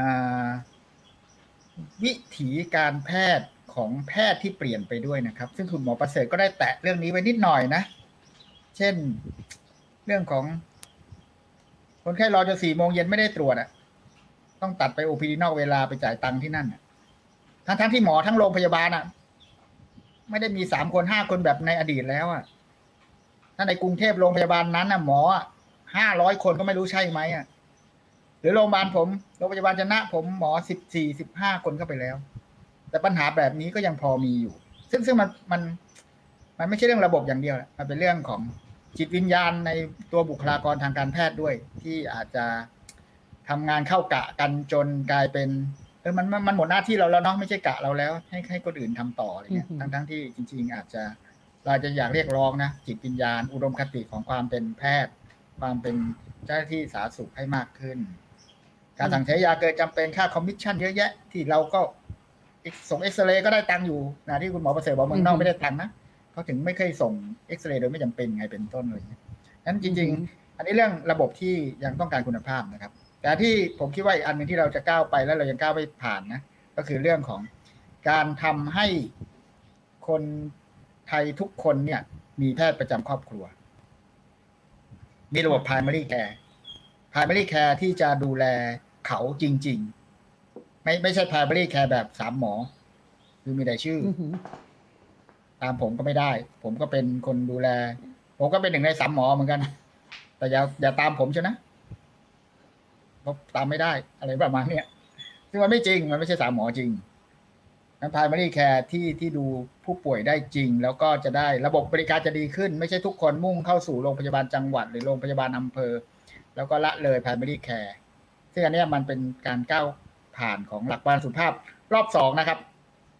ไม่รู้ใครจะทำเพราะเราก็ไม่เห็นว่ารัฐบาลไหนจะให้ความสำคัญพรรคการเมืองไหนจะใส่ใจกับเรื่องนี้เลย ภาคสองซึ่งเป็นภาคที่ยากมาก แต่คุณหมอสุรพงศ์อาจจะต้องกลับมาใหม่หรือเปล่าไม่รู้นะอืมประมาณนี้ก่อนนะค่ะค่ะนะคะอันนี้ก็เป็นความเห็นของคุณหมอสุพัฒน์นะคะ มุมมองจากทั้งในพื้นที่ต่างจังหวัด แล้วก็แตะๆที่กรุงเทพด้วย กลับไปที่อาจารย์ประเสริฐนะคะ อาจารย์คะได้ยินเสียงชัดเจนไหมคะค่ะเอ่อกำลังพูดถึงเรื่องว่าสถานการณ์โควิด -19 เนี่ยพอเกิดโควิดเนี่ยมันจะสะท้อนเลยว่าที่ไหนที่เป็นจุดอ่อน ที่ไหนเป็นที่ที่ถูกสังคมละเลย ตรงนั้นเนี่ยจะเป็นจุดที่เรียกว่าฝีแตก อย่างในระบบสุขภาพบ้านเราเนี่ยใครๆก็รู้ว่าคนกทมเนี่ยเป็นบุคคลชั้นสองของระบบสุขภาพไทยนะคะแม้ว่าคนกทมจำนวนมากจะไม่รู้เรื่องนี้ นะคะแต่ว่าเมื่อเกิดโควิด -19 เนี่ยมันชัดเจน อาจจะมีประเด็นเรื่องนี้ไหมคะ ทั้งเรื่องการรักษาพยาบาลในกรทม ถ้าเทียบกับในต่างจังหวัด หรือแม้แต่เรื่องวัคซีนนะคะเชิญเลยค่ะ เรื่องในกรทมเอ่อเป็นประสบการณ์ตรงของญาตินะครับ เหตุการณ์น่าจะเกิดเมื่อสองปีก่อน ผมไม่ทราบว่าปีนี้เป็นอย่างไรนะครับ ก็ไส้ติ่งอักเสบแล้วก็ ไปไหนก็ไม่มีเตียงเรื่องแบบที่ผมได้ยินตั้งแต่ตั้งแต่สิบหรือยี่สิบปีก่อน ปรากฏว่ามันเกิดกับญาติเรา เราก็งงแต่ว่าผมก็ไม่รู้จะวิจารณ์ยังไง เพราะว่าเราเราฟังจากทางไกล แล้วสุดท้ายเราก็บินไปเยี่ยม เขาก็ผ่าตัดที่โรงพยาบาลเอกชนแห่งหนึ่งแปดหมื่นบาทอ่าผมอยากเรียนว่าอย่างนี้ ในราชการไทยเรามีปัญหาเรื่องหนึ่ง เวลาพูดเรื่องนี้เนี่ย เราก็จะเถียงกันห้องประชุมแทบแตก ว่าเป็นความผิดของใครทำนองนี้วัฒนธรรมการประชุมของเราก็มีปัญหา ซึ่งเข้าใจว่าผมก็มีเขียนในหนังสือ เอาพุทนั้นฟ้องอยู่ทนโทษ ว่าระบบหลุด ก็ถึงเวลาต้องยอมรับกันทั้งห้องประชุมว่าระบบมันหลุด แล้วก็ไล่ไปเป็นจุดๆว่าหลุดตรงไหน แล้วถ้าแก้เฉพาะที่ไม่ได้ก็ยกระดับขึ้นไปที่เลเวลสูงขึ้น แก้ในเลเวลสูงขึ้น ถ้าเลเวลสูงขึ้นยังไม่ได้ ก็ยกไปในระดับที่สูงขึ้นอีก แล้วแก้เลเวลถูกสูงขึ้น สูงที่สุดที่ตรงไหน อาจจะที่ปลัดกระทรวงสาธารณสุข ก็แก้ที่ปลัดกระทรวง ถ้าแก้ไม่ได้ก็เปลี่ยนปลัดกระทรวง วัฒนธรรมประชุมเราไม่ไปแบบนี้เป็นชั้นชั้นชั้น เราเราทะเลาะเสร็จแล้วก็ปิดประชุม แต่ว่าเรื่องนี้เป็นการบอกว่าเอาพุทผลผลิตเอาพุทมันฟ้องอยู่ทนโทษว่าเกิดรอยรั่วผมเล่าเฉพาะสิ่งที่ผมผมได้มีส่วนส่วนเกี่ยวข้องโควิด -19 ในกรุงเทพผมผมไม่ได้มีส่วนเกี่ยวข้องโดยตรงเป็นความรู้สึกนิดหน่อยตอนแรกตอนทราบข่าวที่สมุทรสาครกับคลองเตยเท่านั้นเองว่าสองสองอันนี้เป็นตัวอย่างที่ฟ้องว่า ระบบทั้งประเทศไทยต้องแก้ไขในแง่ที่ว่าเราละเลย เราละเลยชนชนชายขอบไม่ได้ใช้คำนี้แล้วกัน เราเราละเลยชนชายขอบไม่ได้ ภายใต้หลักการที่เราคงเคยได้ยินแล้ว จะไม่มีใครปลอดภัย ถ้าทุกคนไม่ปลอดภัย ที่เชียงรายเชียงใหม่ก็จะเป็นเหตุการณ์เดียวกันก็คือชาติพันธุ์แล้วก็ชาวดอยเราเราจะทรีตพวกเขาเป็นชนชายขอบไม่ได้ ราะว่าจะไม่มีใครปลอดภัย ถ้าทุกคนไม่ปลอดภัย เราเราควรจะไปถึงระดับที่ว่าเราพัฒนาคนทุกคนให้กลายเป็นซิติเซนของประเทศ เป็นเป็นกำลังพัฒนาประเทศอ่าผมฝันเห็นจุดนั้นจริง ๆ แล้วก็แล้วก็คาดหวังว่ามันจะเกิดจริง ๆ นะครับ ไม่ใช่ฝันลมๆแรงๆนะครับอ่อเอาเฉพาะเรื่องใกล้ตัวผม ชาติพันธุ์ชาวดอย ทุกคนเรียนสูงแล้ว รุ่นลูกเรียนสูงแล้ว นามสกุลเปลี่ยนแล้ว มีการศึกษาแล้ว แต่เรายังทรีตเขาคล้าย ๆ เดิมขออภัย เมื่อไหร่เราจะทำให้เขากลายเป็นซิติเซนของเรา เหมือนกันเมื่อไหร่เราจะทำให้คลองเตยหรือแรงงานข้ามชาติที่สมุทรสาครกลายเป็นซิติเซนของเรา ทั้งหมดนี้ ทั้งหมดนี้ผมรู้ว่ามันอยู่ภายใต้สิ่งที่เรียกว่าหลักประกันสุขภาพทั่วหน้า แต่ผมยอมรับว่าเวลาอธิบายหน้าชั้นเนี่ยอาจจะต้องขีดลูกศรกันหลายเส้น ว่ามันอืมมันเชื่อมโยงอย่างไร ที่ประชุมนี้อาจจะยังไม่ทัน ถ้ามีโอกาสแล้วจะจะพยายามอธิบายใหม่ ว่ามันเกี่ยวข้องแน่นอน เท่านี้ก่อนนะครับอือหือค่ะนะคะเดี๋ยวท่านต่อไปเนี่ยอยากจะให้เป็นพี่สารีนะคะ ในฐานะที่ผู้บริโภคเนี่ยได้รับผลกระทบเยอะ แล้วก็หลายคนก็ถามว่าเอ๊ะแล้วระบบหลักประกันสุขภาพเนี่ยทำไมเราต้องออกมาย้ำทุกครั้งเลยว่าไปรักษาฟ รีนะ แล้วก็ไปตรวจเนี่ยก็ไม่เสียค่าใช้จ่ายนะ ถ้าอยู่ในเขตกลุ่มเสี่ยงหรือ PUI แบบนี้นะคะ แต่เราก็จะเห็นสิ่งที่เกิดขึ้นในกทมเนี่ยมันไม่ได้เป็นแบบนั้นนะคะ ตรงนี้เนี่ยทางสภาองค์กรผู้บริโภคมีความคิดเห็นอย่างไร รวมทั้งข้อเสนอแนะที่จะมีกับระบบหลักประกันด้วยนะคะ เชิญค่ะครับครับก็ขออนุญาตเล่าเรื่องที่ได้รับเรื่องร้องเรียนแล้วกันนะฮะเนื่องจากว่า อนนี้ตัวเองก็มีโอกาสไปช่วยเอ่อหาอาสาสมัครช่วยรับเรื่องร้องเรียนของ 1300 เนี่ย เพราะฉะนั้นก็จะรู้เอ่อเรื่องที่คนร้องเรียนเข้ามาที่เอ่อ1300 มากพอสมควรภายใต้อาสาสมัครที่จิวันเดียวนะเราได้มา 1,000เอ่อเรียกว่าพันสองร้อยคนนะฮะที่ที่เอ่อสนใจที่จะช่วยเอ่อรับเอ่อเรียกว่าโทรศัพท์ รับโทรศัพท์เอ่อ กับสำนักงานหลักประกันสุขภาพแห่งชาตินะฮะเพราะฉะนั้นเนี่ยก็ได้เห็นสิ่งที่คุณกนิกาพูดเลยว่าคนไปตรวจโควิด ทั้งทั้งที่เป็นกลุ่มเสี่ยงเนี่ยก็ถูกเรียกเก็บเงินไม่ได้ตรวจนะคะหรืออถูกเรียกเก็บค่ารักษาพยาบาลที่แพงมากถึง 2.8 ล้าน แล้วก็ขณะนี้คุณพ่อเขาก็เสียชีวิตไปแล้วด้วยนะฮะ ซึ่งมันแทบจะไม่มีเหตุผลเลยที่เรียกเก็บเงินถูกไหมฮะเพราะว่าค่ารักษาพยาบาลในกรณีโควิดเนี่ยมันเป็นค่ารักษาพยาบาลที่เรียกว่าระบบหลักประกันเนี่ยรองรับจ่ายทั้ทั้งงหหมมดดรองรับทั้งหมดนะฮะไม่ว่าคุณจะอยู่ในโรงพยาบาล คุณจะอยู่ในฮอสพิทอลคุณจะอยู่ในโรงพยาบาลสนสนามหรืออะไร เตรียมการไว้ถึงขนาดที่ว่าต่อไปถ้าคุณเอ่อนอนอยู่ที่บ้าน กักตัวอยู่ที่บ้าน มีโรงพยาบาลไปดูเนี่ยโรงพยาบาลก็ยังได้สตังค์เพราะฉะนั้นเรียกว่าประชาชนไม่ควรจะต้องเสียเงินค่ารักษาพยาบาลอีกเลย แต่ก็มีกรณีแบบนี้เกิดขึ้น คือเดนคิดว่าเราก็ต้องยอมรับนะฮะว่าการแพทย์บ้านเราเนี่ยเเป็นการค้ามากค่ารักษาพยาบาลเนี่ยก็แพงไม่น้อยนะฮะอย่างเช่นชัดเจนมากว่าค่ารักษาพยาบาล แล้วก็ระบบในการกำกับดูแลค่ารักษาพยาบาลเนี่ยมันก็ เรียกว่าเรามีแต่ประกาศว่าจะควบคุมแต่ไม่มีมาตรการจะทำอะไรนะคะ เพราะฉะนั้นเมื่อค่ารักษาพยาบาลที่มันแพงมากเนี่ยหลายคนก็คิดว่าเออถ้าคุณไม่มีเงินเนี่ย คุณก็ไปใช้บัตรทองสิก็ไม่เป็นไรเนี่ยคุณก็ไม่เสียเงินอยู่ดี แต่จริง ๆแล้วเนี่ยเวลาที่ค่ารักษาพยาบาลแพงมากเนี่ยมันทำให้เอ่อเรียกว่าค่าใช้จ่ายในบริการสาธารณสุขเนี่ยมันเพิ่มขึ้น ซึ่งมันเพิ่มยังไงเพิ่มโดยที่เอ่ออย่างเช่นเอ่อโรงพยาบาลเอกชน ซึ่งอยู่ในระบบเนี่ยก็ต้องขอให้มีค่าใช้จ่ายต่อหัวที่มันมากขึ้น เพราะฉะนั้นโดยอือฮึภาพรวมเนี่ยมันก็กระทบต่อระบบหลักประกัน เพราะฉะนั้นเรียนคิดว่าเอ่อการกำกับเรื่องค่ารักษาพยาบาลในประเทศไทยเนี่ยยังมีความจำเป็น แล้วก็แน่นอนเอ่อเรียนคิดว่าเรื่องโควิดเนี่ยเอ่อสะท้อนมากนะฮะว่าเราต้องดูแลทุกคนเห็นด้วยกับ อาจารย์ประเสริฐนะคะเราต้องดูแลทุกคนแล้วก็เพราะไม่งั้นเนี่ยทุกคนก็ไม่ปลอดภัย แล้วก็สิ่งสิ่งที่เราอยากเห็นในระบบหลักประกันอีกในข้างหน้าเนี่ยก็คือเอ่อเรียนคิดว่าเรา 29 ปีที่ผ่านมา ถ้านับเทียบกับอังกฤษเนี่ย110ปีเนี่ยเราก็ถือว่าบ้านเราก็ทำได้ดีมากทีเดียว แต่ก็ยังไม่พอคือก็ต้องบอกว่าขณะนี้เราเรามีปัญหาเรื่องการเข้าถึงบริการเนี่ย น้อยถูกไหมฮะแต่ว่าคุณภาพหรือประสิทธิภาพต่างๆ อย่างเช่น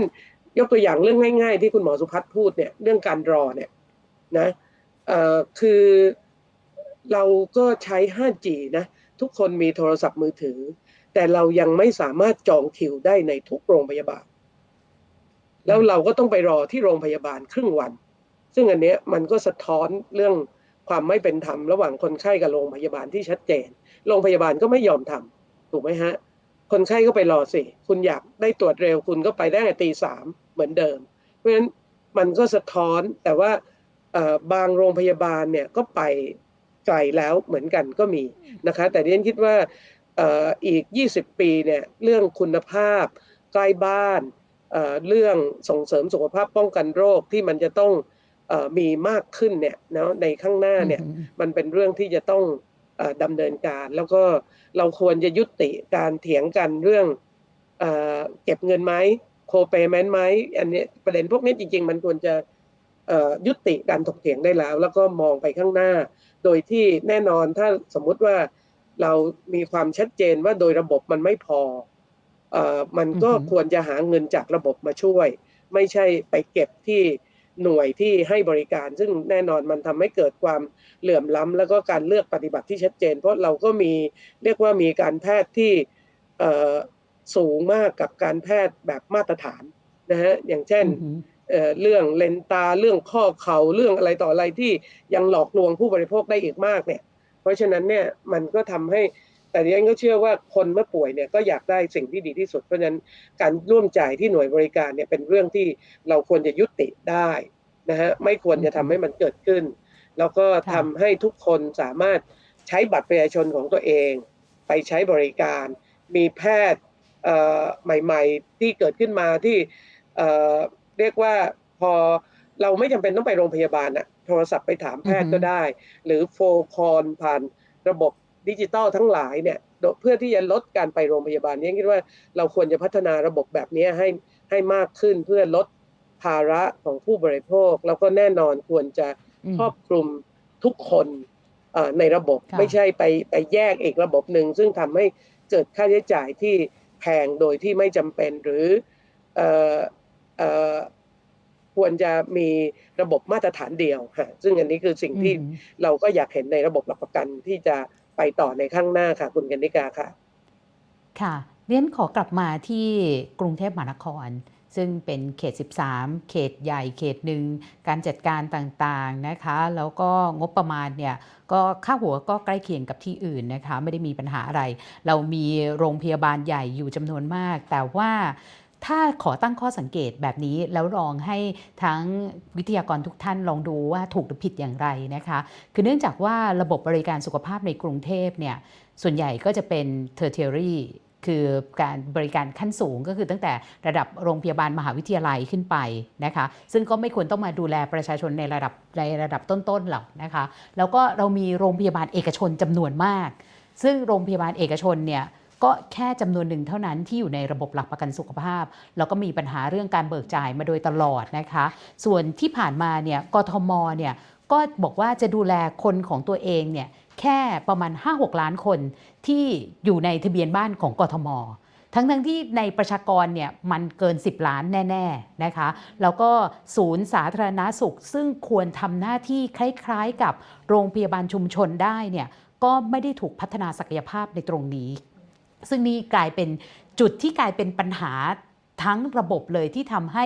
กทมเนี่ยมาถึงวันนี้วันที่ไม่สามารถดูแลประชาชนได้เมื่อมีออวิกฤตสาธารณาสุขเข้ามานะคะ ในขณะเดียวกันเนี่ยเราก็จะเห็นโรงพยาบาลเอกชนตั้งแต่แรกเลย แม้ว่าในการระบาดระลอกแรกเนี่ยรัฐเนี่ยจ่ายเงินให้ทั้งค่าตรวจค่ารักษา แต่เราก็จะเห็นการเกี่ยงงอนนะคะ ก็คำถามของการครับเนี่ยแหละค่ะว่าข้อสังเกตการอาจารย์เห็นด้วยไหมนะคะ แล้วมีอะไรที่เป็นปัญหาอีกแล้วเราควรจะแก้จากตรงไหน เพราะไม่อย่างนั้นเนี่ยกทมก็จะเป็นแบบนี้แหละ อีกกรีวิกฤตก็จะเป็นแบบนี้เชิญเลยค่ะ ครับผมผมอาจจะเอ่อไปในภาพรวมก่อนนะก่อนจะถึงเรื่องกทมนะครับผมคิดว่าวันเนี้ยปัญหาของระบบหลักประกันสุขภาพทั่วหน้าเนี่ยเอ่อ มันไม่ใช่เป็นปัญหาแค่สำนักงานหลักประกันสุขภาพทั่วหน้าคือสปสชเท่านั้น เวลาเราพูดถึงเรื่องหลักประกันสุขภาพทั่วหน้า ซึ่งตั้งแต่เมื่อ 20 ปีที่แล้วนะตั้งแต่ตอนปี 44 ที่เราเริ่มพูดคุยเรื่องออกแบบอะไรต่างๆเหล่านี้นอกจากคู่ขนานไปในการที่พิจารณาเรื่องเกี่ยวกับระบบงบประมาณแล้วเนี่ยสิ่งที่ผมกับคุณหมอสงวนและในทีมงานได้พูดคุยกันเนี่ยก็คือเรื่องเกี่ยวกับการพยายามที่จะพัฒนาระบบบริการด้วย ไม่ใช่แค่ระบบงบประมาณอย่างเดียว ระบบงบประมาณที่บอกว่าจะทำเป็น capitation เป็นเหมาจ่ายรายหัว อันนั้นก็ก็ต้องไปเเรียกว่ามีการพูดคุยถกเถียงกับสำนักงบประมาณอันนั้นก็ทำกันไป แต่ในรูปแบบของการพัฒนาระบบบริการเนี่ยเราพูดถึงโมเดลในแง่เรื่ององค์การมหาชน พูดถึงเรื่องการกระจายอำนาจออกจากกระทรวงสาธารณสุขนะครับงั้นไม่ใช่เพียงแค่งบประมาณมีสำนักงานหลักประกันสุขภาพแห่งชาติออกไปจากกระทรวงสุขเท่านั้น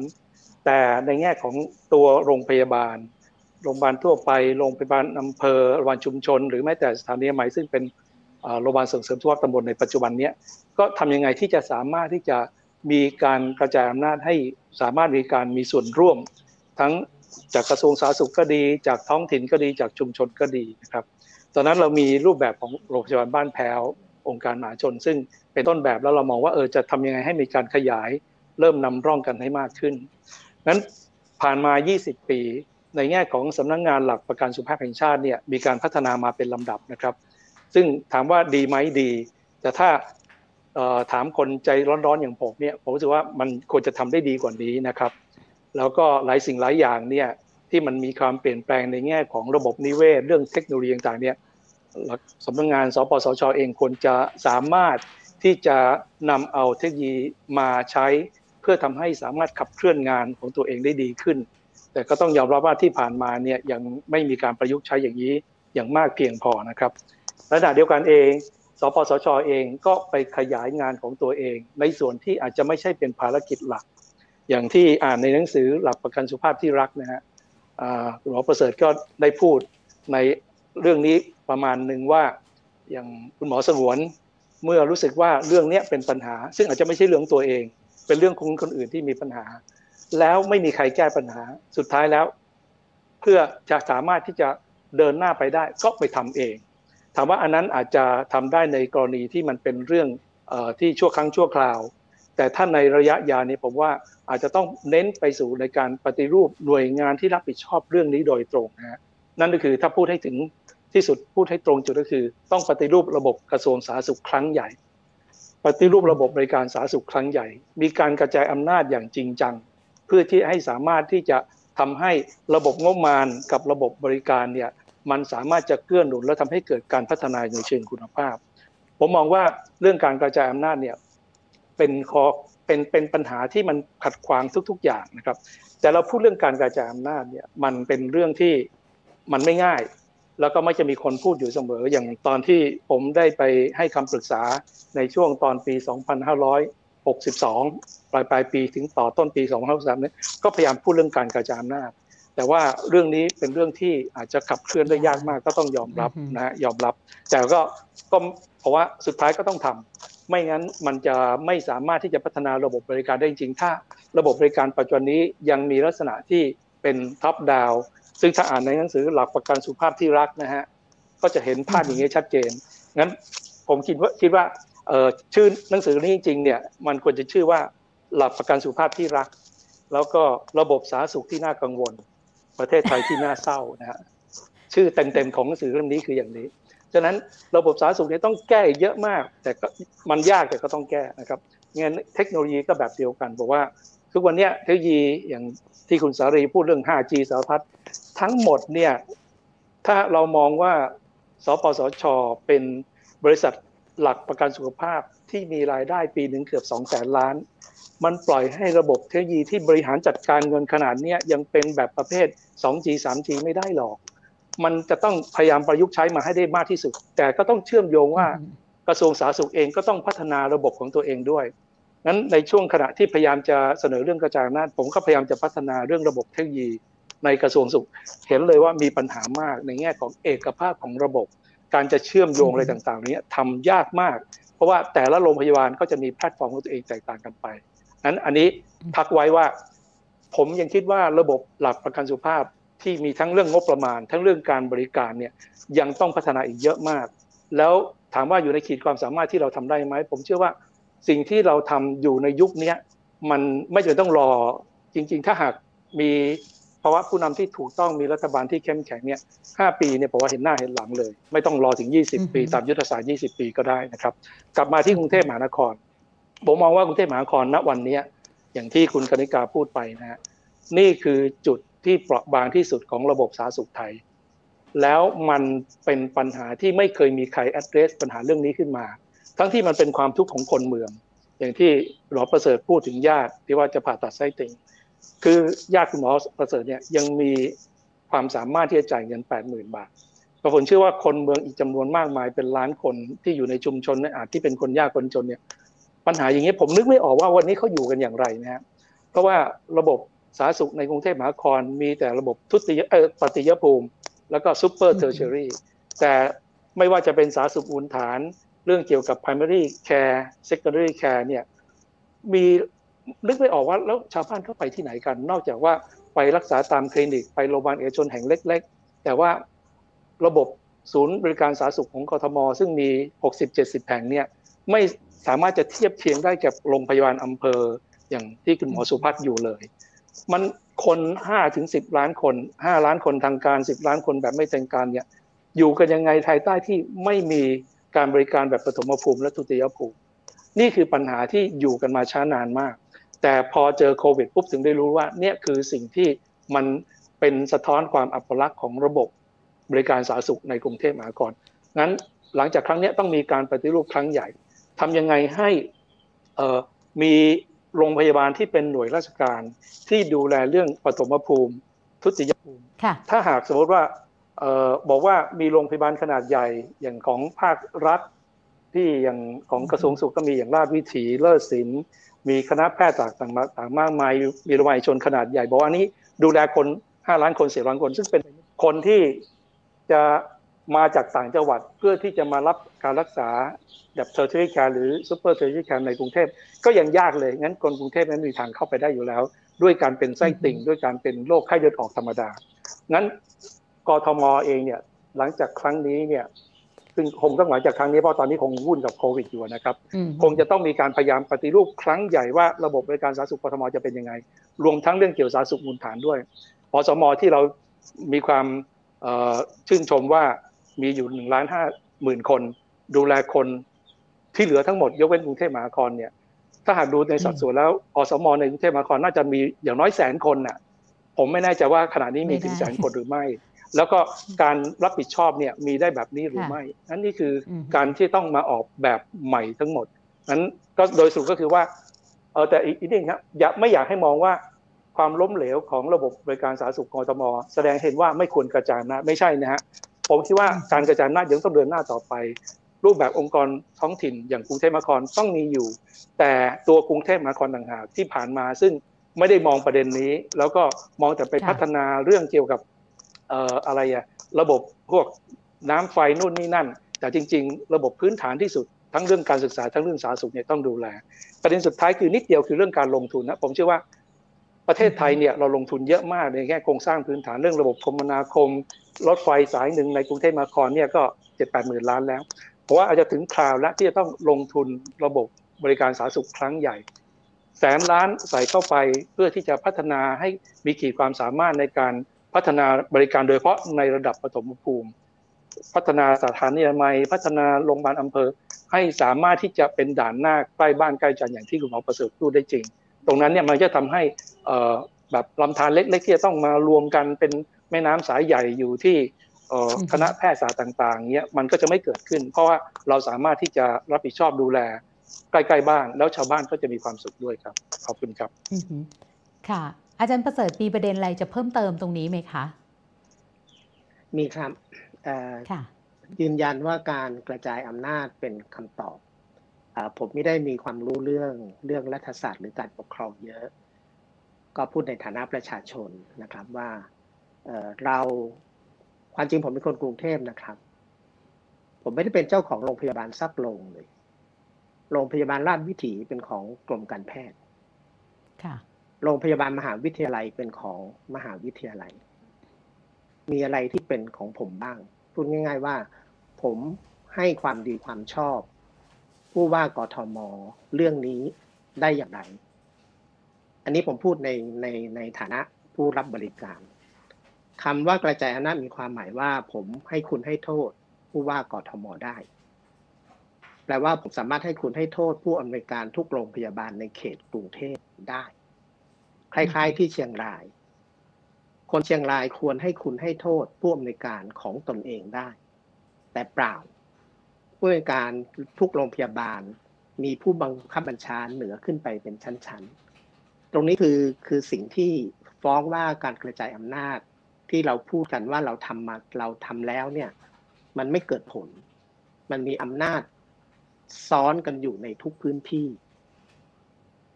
หมอครอบครัวเป็นคำตอบแน่นอน มิฉะนั้นก็จะไม่มีคำว่าค้างค่ะใกล้บ้านใกล้ใจที่ค่ะโอเค หมอหมอครอบครัวเป็นคำตอบ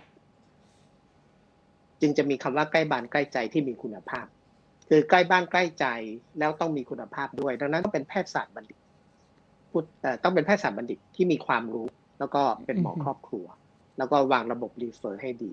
แต่ทั้งหมดเนี่ย เจ้านายที่แท้ยังไงก็ต้องเป็นชาวบ้านเป็นประชาชน เป็นผู้ให้คุณให้โทษพวกเรา ถ้าพวกเขาให้ทุนคุณให้โทษพวกเราไม่ได้ ยังไงมันก็ไม่เรียกว่าการการกระจายอำนาจ อันนี้เฉพาะประเด็นในกรทมนะครับ คราวนี้ค่ะอยากเสริมขออนุญาตเสริมตรงนี้นิดนึงเลยได้ไหมครับ ได้ค่ะ เรื่อง co-payment co-payment เอ่อคุณสาลีพูดหลายครั้งเอ่อก่อนอื่นผมขออภัยคุณสาลีถ้าข้อความในหนังสือ ชวนให้เข้าใจผิด ผมผิดเอง อันนี้ต้องขออภัยผมตอนเขียนอาจจะนึกภาพหน้าบางคน แล้วก็สำนวนที่เขียนมันผ่าไปก็ขอโทษคุณสาลีจริง ๆ ผมกับคุณสาลีเราเราเราทำงานเรื่อง co-payment มาด้วยกันตั้งแต่แรก เรื่องนี้อธิบายแล้วอธิบายอีกก็ยาก ผมขออนุญาตใช้เวทีนี้อธิบายอีกครั้งหนึ่งนะฮะเราปล่อยให้คนรวย ล้วงเอายาดีๆ ตลอดเวลาไม่ได้ เพราะยามันดีจริงไงเขาก็จะมีสุขภาพดีมาก แล้วเขาจะรอดชีวิต คนจนไม่มีเงินล้วงยาที่ดีก็จะตาย นี่คือเลเวลที่หนึ่ง เราก็จะเหลือพันหนึ่งเอาไว้ พันดีหรือเปล่าไม่รู้แต่รวยกว่าแน่ เอาเลื่อนมาเลเวลที่สองเราให้คนรวยกว่า ซื้อวัคซีนที่ดีกว่า ไม่น่าจะได้ คนรวยก็รอดอีกกลุ่มหนึ่ง คนจนกว่าไม่มีเงินซื้อวัคซีนที่ดีกว่า โอกาสน้อยกว่า ไม่ดีมากนี่เป็นการแบ่งขั้วที่มันจะปรากฏรุ่นต่อรุ่นทีละเจเนเรชันจะจบที่ไหน ผมเคยพูดหลายครั้ง จบที่การคัดเลือกพันธุกรรม คือในที่สุดการแพทย์ต้องไปถึงการคัดเลือกพันธุกรรมได้แน่นอน เราต้องรักษาพันธุกรรมได้แน่ๆ และถ้าเราปล่อยให้ระบบแบบนี้เกิดขึ้น คนรวยกว่าจะล้วงเอาพันธุกรรมที่ดีกว่า คนจนกว่า จะไม่สามารถมีพันธุกรรมที่ดีกว่า ไม่ค่อยดีมั้งครับ อนาคตของลูกหลานแบบนี้ผมคิดว่านี่คือปรัชญาของหลักประกันสุขภาพทั่วหน้าด้วย ขออนุญาตปิดท่อนนี้ด้วยตัวอย่างหนึ่งคือเรื่องที่ คุณสาลีพูดให้ผมนึกถึงอีกเช่นเดียวกัน ผมเคยทำการทดลองส่วนตัว เพื่อเอางานผมทำวิจัยส่วนตัวเพื่อเอาเพื่อเอางานวิจัยนี้ไป present ต่างประเทศ ใช้เงินส่วนตัวนี่แหละ ผมคำนวณ ผมให้เภสัชกรที่โรงพยาบาลคำนวณค่ายา Zyprexa Zyprexa ของ Lilly ซึ่งรักษา schizophrenia ว่าหนึ่งปีเนี่ย ใช้ไปกี่บาท รักษาผู้ป่วยจิต ประเภท schizophrenia กี่คน ปรากฏว่าใช้ไปเก้าแสนบาท รักษาข้าราชการเจ็ดคน ผมเช็คดูว่าเก้าแสนบาทเนี่ยเอาไปซื้อ haloperidol ซึ่งเป็นยารักษา schizophrenia เหมือนกันอยู่ในบัญชียาหลักแห่งชาติของ30บาทรักษาทุกโรค รักษาคนกี่คนเจ็ดพันคน ไม่ต้องแปลกใจเพราะฮาโลพริดอลเม็ดละห้าสิบสตางค์ ไซเปล็กซ่าเม็ดละสามร้อยกว่าบาท เม็ดละสามร้อยกว่าบาท ปัญหาคืออย่างนี้ครับไซเปล็กซ่าดีกว่าจริงๆเอ่อมันดีกว่าจริง ๆ ผมก็สงวนไว้ใช้กับลูก ลูกข้าราชการในโรงพยาบาล เห็นไหมว่า คนรวยกว่าสถานะสูงกว่า เส้นสายมากกว่า เราล้วงสุขภาพที่ดีกว่าได้เสมอ แบบนี้ไม่ดีอะครับอ่า เราเราจะต้องหลักประกันสุขภาพทั่วหน้าจะต้องไปถึง อาการพูดเช่นนี้ไม่ได้แปลว่าจะไม่ให้ใช้ไซเปล็กซ่าผมบอกแล้วยามันดี แต่ตัวหลักประกันต่างหากที่จะต้องไปถึงระบบที่บอกว่าเราจะทำยังไง เพื่อให้ทุกคนล้วงไปที่ยาที่ดีที่สุดได้เท่าเทียมกัน ฝากไว้เท่านี้ครับ อืมค่ะนะคะ มีประเด็นเพิ่มเติมจากท่านอื่นๆไหมคะ เพราะว่าแกคิดว่าประเด็นที่อาจารย์ประเสริฐหยิบยกมาเนี่ยโดยเฉพาะเรื่องของวัคซีนที่ตอนนี้เนี่ยดูเหมือนว่าจะกลายเป็นว่าคนรวยถึงแม้ว่าเขาจะจ่ายสตางค์เองเออจ่าย 2,000 3,000นะคะแต่สิ่งที่ปรากฏอยู่ในขณะนี้เนี่ยโรงพยาบาลเอกชนบางแห่งเนี่ยใช้วิธีการโฆษณาโดยเอาวัคซีนฟรี ไปฉีดในโรงพยาบาลของเขา แต่ว่าเพิ่มแพ็กเกจต่างๆ จนกระทั่งทำให้คนไปฉีดเนี่ยต้องจ่ายถึง 9,000 แต่ทำเสมือนว่าเป็นวัคซีนที่ซื้อมาแต่จริงวัคซีนฟรีนะคะ ก็จะมีในลักษณะแบบนี้ กับอีกแบบหนึ่งก็คือว่าวัคซีนที่กำลังจะซื้อหรือจะเรียกใช้คำว่าวัคซีนทางเลือกอะไรก็แล้วแต่นะคะ แต่คนที่รับภาระเรื่อง ADR หรือว่าผลกระทบที่เกิดจากวัคซีนเนี่ยคือภาครัฐนะคะ เพราะว่า ที่ไม่ไปลองไปสำรวจเลยทุกประเทศไม่มีที่เขาจ่ายหรือว่าขายวัคซีนโดยตรงให้กับบริษัทเอกชน เพราะว่าในคำสัญญาซื้อเนี่ยรัฐต้องเป็นผู้รับผิดชอบผลกระทบผลข้างเคียงที่เกิดขึ้น เนื่องจากมันเป็นยังเป็นวัคซีนที่ใหม่มาก ฉะนั้นเขาถึงเต็มใจที่จะขายรัฐมากกว่านะคะ ฉะนั้นเนี่ยบริษัทเอกชนซื้อไปทำกำไรคนรวยอาจจะเข้าฉีดได้ ด้วยกำลังเงินของตัวเอง แต่ภาระที่เกิดขึ้นจาก เรื่องของวัคซีนเนี่ยกลายเป็นเรื่องที่รัฐต้องรับผิดชอบ ทีนี้ก็มาอีกประเด็นหนึ่งที่เวลามีคนถามว่า เอ๊ะ คนไทยค่าชีวิตเราน้อยเหรอทำไมถ้าตายหรือได้รับผลกระทบจากวัคซีนเนี่ยเอาจะเป็นกรณีตายนะคะ จะได้แค่4ี่แสนเอง มาเลเซียยังจ่ายมากกว่านี้เลย ที่เกาหลีใต้นี่เข้าใจว่าจ่าย 12 ล้านนะคะ คิดเป็นเงินไทยทำให้เรียนโพสต์ที่อาจารย์ประเสริฐพูดนะคะ ว่าย้อนกลับไปถ้าตอนนั้นเนี่ยเราสามารถผลักดันพรบคุ้มครองผู้เสียหายทางการแพทย์ได้ ไม่มีกลุ่มแพทย์พาณิชย์ ที่ไม่เคยอ่านกฎหมายออกมาคัดค้านเนี่ยตอนนี้เนี่ยเราจะมี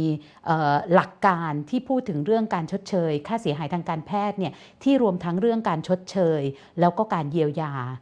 คือสิ่งที่กำลังจะพูดก็คือว่าระบบหลักประกันสุขภาพทั่วหน้าเนี่ยมันได้คิดเรื่องเหล่านี้อยู่บ้างแล้ว แต่มันยังไปไม่ถึง มันยังมีจุดที่ยังต้องพัฒนาอีกมาก ตรงนี้แต่ละท่านมีมุมมองอย่างไรบ้างไหมคะ อาจารย์ศักชัยเพิ่งเข้ามา ตอนนี้เรากำลังคุยถึงเรื่องปัญหาของระบบหลักประกันสุขภาพนะคะ ที่เหมือนคิดอยู่ แต่ว่ามันยังแก้ไขไม่ได้ แล้วก็ซึ่งไอ้โควิดเนี่ยมันทำให้เราเห็นจุดอ่อนเหล่านี้ด้วยอะค่ะ หมอสุพัฒน์เอาซะหน่อยไหมคะ ค่ะเชิญเลยค่ะ เปิดไมค์ด้วยนะคะลืมลืมลืมว่าเปิดไมค์เองได้นะครับ ค่ะ จริงๆ บ้านเรามีข้อดีอยู่ประการหนึ่งก็คือ เป็นสุขภาพ เป็นเป็นหลักประกันสุขภาพที่ต้นทุนค่อนข้างต่ำนะ ผมว่าอันนี้ก็ค่อนข้างชัด ก็ไม่น่าเชื่อนะ ให้หัวละสามพันอยู่ได้ยังไงก็ไม่รู้ แต่มันพออยู่ได้ จริง ๆ มันมันแปลกมาก ที่ที่พออยู่ได้ก็เพราะว่า มันมีความเหลื่อมล้ำอยู่มากไง อย่างที่อาจารย์ประเสริฐว่า เราก็ทีตข้าราชการแบบหนึ่งเพื่อนำทำรายได้เข้าโรงพยาบาล แล้วก็ดูแลคนยูซีแบบ แบบบัญชียาหลักแห่งชาติ ซึ่งก็มีคุณภาพ แต่มันไม่ดีเท่าแน่ๆโจทย์พวกนี้ครับ ผมคิดว่า มันต้องเปลี่ยนวิธีคิดของของสังคมก่อนว่า เราต้องทุ่มเทและลงทุนกับสุขภาพและการศึกษานะ คือประเทศเราทุ่มเทและลงทุนกับถนน และกองทัพ อันนี้ชัดมาก ผมเห็นทำถนนถนนยังไม่ทันเป็นหลุมเลยลาดยางใหม่อีกแล้วแต่ระบบสุขภาพงบเท่าเดิม เพิ่มมาติดหนึ่ง ปีนี้ให้ข้าราชการโควิด เพิ่มมาสี่หมื่นกว่าตำแหน่ง เงินเดือนที่ให้ข้าราชการโควิด เนี่ย ตกลงเอามาจากไหน มาหักเงินหลักประกันสุขภาพทั่วหน้ารายหัวประชากรอีกสามพันล้าน ตกลงเงินในกระเป๋าที่โรงพยาบาลจะได้รับลดลงเอาให้ให้ให้ให้ให้บรรจุข้าราชการแต่มาเอาเงินจากประชาชนนะครับ ไม่ได้เอาเงินกองกลางของรัฐบาลประยุทธ์ อย่างเงี้ยคือผมคิดว่าวิธีคิดหลักของสังคมต่อเรื่อง สุขภาพ ที่มีคุณภาพเนี่ย ต้องต้องช่วยกันเรียกร้อง ซึ่งสุขภาพที่ที่มีคุณภาพมันมันต้องตามมาด้วยการลงทุนและการบริหารทรัพยากรนะครับปัญหาอย่างกรุงเทพที่เจอว่า มันไม่มีโรงพยาบาล หรือไม่มีรพสตที่ครอบคลุม มันเกิดขึ้นในเขตเมืองใหญ่ ๆ ทั่วประเทศด้วย เอายกตัวอย่างคนหัดใหญ่เป็นไส้ติ่งเนี่ย ก็ไม่รู้จะไปผ่าที่ไหนนะครับผ่าโรงพยาบาลหาดใหญ่แล้วคิวเป็นวาเลย ห้องผ่าตัดมีอยู่แค่นั้น แล้วก็โรงพยาบาลหาดใหญ่ก็ต้องมีหน้าที่ดูแลคนตั้งหลายจังหวัดหลายอำเภองั้นสุดท้ายคนหาดใหญ่เป็นไส้ติ่งก็ผ่าเอกชนเหมือนกัน ยอมจ่าย ควักเบี้ย ควักกระเป๋า แล้วก็ไอ้ไอ้นั่นยังไส้ติ่งยังพอไหวนะ แต่ถ้าอาการเล็กๆ น้อยๆล่ะแพ้ท้องเอ่อเป็นโรคกระเพาะ ไม่รู้จะนอนไหนจริง ๆ เพราะว่าเตียงโรงพยาบาลหาดใหญ่ล้นสุดๆ โรงพยาบาลชุมชนหาดใหญ่ทำไมไม่มีทำไมไม่มีเขตเมืองใหญ่ทำไมไม่มีโรงพยาบาลชุมชน ซึ่งซึ่งมันมันแหว่งไปครับงั้นคนหาดใหญ่ ผมคนหาดใหญ่นะ ผมควรมีสิทธิ์มีโรงพยาบาลชุมชนของผม มีระบบ primary care ของผม ที่ดูแลผม ดูแลคนหาดใหญ่ แล้วก็ปิด OPD walk in สำหรับโรงพยาบาลจังหวัด และโรงพยาบาลมหาวิทยาลัยอย่างเงี้ย แล้วก็ทำเป็นระบบรีเฟอร์ที่สมบูรณ์แบบ แล้วก็มาลงทุนอย่างมากกับ primary care สร้างระบบหมอประจำครอบครัว ต่อไปอย่างกรุงเทพเนี่ยโควิด ไม่รู้ใครจะไปสวอปคนไข้ ใครจะไปตรวจเนี่ยว่าเป็นไม่เป็นไปคัดกรอง ไปซักประวัติ ไปรู้ว่าพื้นที่นี้ซอยไหนเป็นยังไง เพราะไม่มีระบบ primary care ที่ดูแลประชาชนไงนี่ผมเพิ่งนี่ใส่ชุดนี้สวอปชนะมา เพราะเราเรารู้เรามีเจ้าที่เราพสตเขารู้พื้นที่เขาจัดการได้เขาตามคนมาให้เราได้ เราแค่โฉบไปสวอปอย่างเดียว ง่ายมากนั้นระบบเหล่านี้มันต้องการการการลงทุน ซึ่งผมคิดว่าต้องการภาวะการนำอย่างยิ่งเลย ซึ่ง ซึ่งที่ผ่านมาเราไม่มีภาวะการนำในเรื่องสุขภาพมา หลายสิบปีแล้วเป็นสิบปีแล้วอย่างน้อยเจ็ดปีแล้วที่ไปเรื่อยๆเนี่ย ค่ะ ก็อืมก็เป็นเสียงบ่นเนาะเสียงบ่นหลักการสุขภาพที่รักมันต้องการต้องการการเดินไปข้างหน้าอย่างยิ่งเลย หนังสือเล่มนี้ก็เล่าเรื่องเดิมสงสัยคุณหมอประเสริฐต้องเขียนเล่มใหม่ หลักประกันสุขภาพที่รักในอนาคต แห่งความฝันและอุดมคติอะไรก็ว่าไปแล้วเราเราเราจะได้เดินไปด้วยกัน ซึ่งซึ่งผมคิดว่าวงที่เราคุยกันวันนี้ก็เป็นทีมที่มีศักยภาพนะ ต้องมาช่วยกันดันให้ให้เป็น ver หลักประกันสุขภาพแห่งเวอร์ชั่นสองที่มีคุณภาพ ผู้คนเข้าถึงได้ วัคซีน ก็เป็นตัวอย่างของความเหลื่อมล้ำชัดเจนไม่ไม่เฉพาะวัคซีนครับทุกเรื่องมาตรฐานทางการแพทย์ก็เหลื่อมล้ำอยู่แล้ว แต่ว่าเราจะทำไงล่ะให้ให้ความเหลื่อมความเหลื่อมล้ำลดลงเรื่อยๆลดลงให้มากที่สุด คนคนลำบากอย่างน้อยที่สุดอยู่ประเทศไทย ก็จะได้มีหลักประกันสุขภาพ มีคุณภาพในการดูแลคนยามเจ็บป่วย แม้เรื่องอื่นเราจะไม่เคอยดีก็ตามอืมแต่แต่มันน่าเจ็บค่ะใจตรงทรัพยากรมันไม่ลงมา โรงพยาบาลนี่ได้ตังค์จากโควิดไหม ที่เรารักษาไปที่เราทำไปเนี่ย ก็ได้มาเป็นเครื่องมือแพทย์เล็กๆน้อยๆนะแต่ว่าประมาณที่เป็นงบเงินสดอะมาให้โรงพยาบาลหมุนเงินน่ะแทบไม่มี เป็นต้นอือนะคฮึรับค่ะนะคะอาจารย์ศักดิ์ชัยคะได้ยินเสียงชัดใช่ไหมคะ อาจารย์คะถ้าในถึงแม้ว่าจะเป็นอดีตเลขาธิการแล้วก็ตามนะคะ แต่อาจารย์มีข้อเสนอแนะไหมคะ ว่าถ้าเราจะทำระบบหลักประกันสุขภาพ ให้ดีขึ้นกว่านี้เนี่ยต้องทำอะไรบ้างก็คือเกี่ยวกับการเป็นระบบการที่หนึ่งคือเรื่อง policy commitment นะครับที่มีความสำคัญ ที่จะเอ่อลงไม้ลงมือกับเรื่องนี้นะครับเพราะผมคิดว่าระบบข้างล่างเนี่ยมีความเขาเรียกว่ามีความพร้อมสำหรับที่จะรองรับนะถ้าถ้า policy commitment เกี่ยวกับเรื่องนี้ในการประกาศในการเดินหน้าในยุคที่สองยุคที่สามในการปฏิรูปออกมาในเรื่องของระบบประกันนะครับ ก็จะทำให้ตรงนี้เนี่ยเดินหน้าได้อย่างอย่างเอ่อเป็นที่พึ่งของประชาชนคนไทยนี่เป็นเรื่องที่หนึ่งประเด็นที่สองนี่คือระบบปฐมภูมิซึ่งขณะนี้มีพรบปฐมภูมิอยู่แล้ว แต่แต่ว่ามันยังไม่แตะที่ตัวประชาชนเท่าไหร่นักนะครับผมคิดว่าประเด็นนี้เป็นประเด็นที่มีการเตรียมความพร้อม แล้วก็เป็นเสาหลักเสาหนึ่งที่ทำให้ระบบสุขภาพเนี่ยเกิดความเข้มแข็งขึ้นนะครับ เพราะฉะนั้นเนี่ย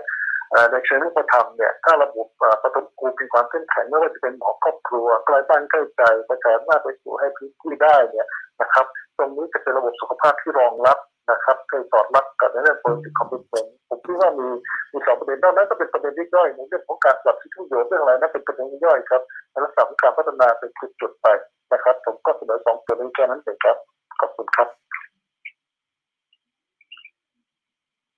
คะอาจารย์มีคอมเมนต์ในประเด็นนี้ไหมคะที่เรียนเนี่ยก็เป็นเรื่องที่พูดไปหมดแล้วค่ะ ค่ะ โอเคค่ะ ขอบคุณมากเลยนะคะค่ะ คือเสียงพอมันโฟนอินมันจะมีปัญหานิดหน่อยนะคะค่ะ ทีนี้ก่อนที่จะกลับไปที่ประเด็นสุดท้ายสำหรับทุกท่านนะคะ ว่า อยากจะชวนประชาชนเข้าใจในเรื่องระบบหลักประกันสุขภาพทั่วหน้าอย่างไร จะช่วยทำยังไงให้มันดีขึ้น เพราะคิดว่านับจากนี้การที่จะมาคอยระแวดระวังว่าใครจะมาล้มระบบหลักประกันสุขภาพ โอกาสแบบนั้นเนี่ยน่าจะไม่เกิดขึ้นแล้ว ใช่ไหม อันนี้เป็นคำถามส่วนตัวของกาด้วยนะคะกาอยากจะกลับมาเล่าประสบการณ์ส่วนตัวนิดหนึ่งคือเมื่อสักต้นปีที่ผ่านมาเนี่ยคุณพ่อเนี่ยเเป็นไส้ติ่ง แล้ววันนั้นเนี่ยก็ไม่ไม่มีการรู้มาก่อนเลยนะคะจนกระทั่งอาการปวดท้องเนี่ยมีมากแต่เนื่องจากบ้านเนี่ยอยู่กลางเมืองเลยนะคะอยู่ตรงเยาวราชตลาดน้อยเซียงกงเนี่ยนะคะก็ขับรถพาคุณพ่อไปจุฬาเพราะว่าคุณพ่อเนี่ยเป็นบัตรทองตั้งแต่สมัยรุ่นที่อาจารย์สงวนอาจารย์สุรพงษ์ทำเนี่ยนะคะชื่อเนี่ยมันอยู่ที่ศูนย์สาธารณสุขที่ปทุมวัน แล้วก็ส่งต่อเนี่ยคือจุฬานะคะ แล้วก็พอไปถึงเนี่ยคือทุกอย่างเนี่ยคือเรียบร้อยมากเลยดำเนินไปอย่างแบบปกติมาก ถึงแม้ว่าจะไส้ติ่งแตกก็ตามนะคะ เพราะว่ามาเนี่ยช้าไปหน่อยหนึ่งนะคะ ก็ทุกอย่างดำเนินไป ก็แค่ว่าทางโรงพยาบาลเนี่ยถามว่าจะห้องพิเศษหรือเปล่า เราก็บอกว่าห้องพิเศษเราก็พอจ่ายได้ แต่ว่ามันจะมีเงื่อนไขอะไรไหม ทางโรงพยาบาลก็บอกว่าถ้าห้องพิเศษคุณต้องจ่ายทั้งหมดเองนะก็บอกอ๋อถ้าอย่างนั้นเนี่ยคนทำงานเรื่องระบบหลักประกันสุขภาพเราต้องถูกด่าแน่นอน ฉะนั้นเราเอาห้องเท่าที่ระบบจ่ายเขาก็บอกโอเคงั้นก็ขึ้นไปนะคะพอคุณพ่อผ่าตัดเสร็จเรียบร้อยนะคะก็ขึ้นไป คือพ่อเนี่ยตื่นขึ้นมาด้วยความตกใจว่าจะต้องจ่ายค่ารักษาพยาบาลเท่าไหร่ เราก็บอกว่ายังไม่ได้จ่ายเลยสักบาทเดียว เพราะว่า ระบบหลักประกันสุขภาพจ่ายทั้งหมด ที่ป๊าป๊าทำงานมาทั้งชีวิต 50 กว่าปีเนี่ยแล้วก็จ่ายภาษีให้กับรัฐบาลทุกปีนะคะก็เนี่ยแหละมันก็อยู่ในไอ้สิ่งที่กำลังดูแลทุกวันนี้ แต่สิ่งที่อยากจะบอกก็คือว่า การเนี่ยเป็นบอร์ดหลักประกันสุขภาพกำลังทดสอบระบบโดยไม่ใช้เส้นไม่โทรหาใครเลย แล้วให้ระบบมัน flow เนี่ยมันไปได้จริง ๆ แต่ประเด็นก็คือว่าอาจจะเป็นเพราะว่า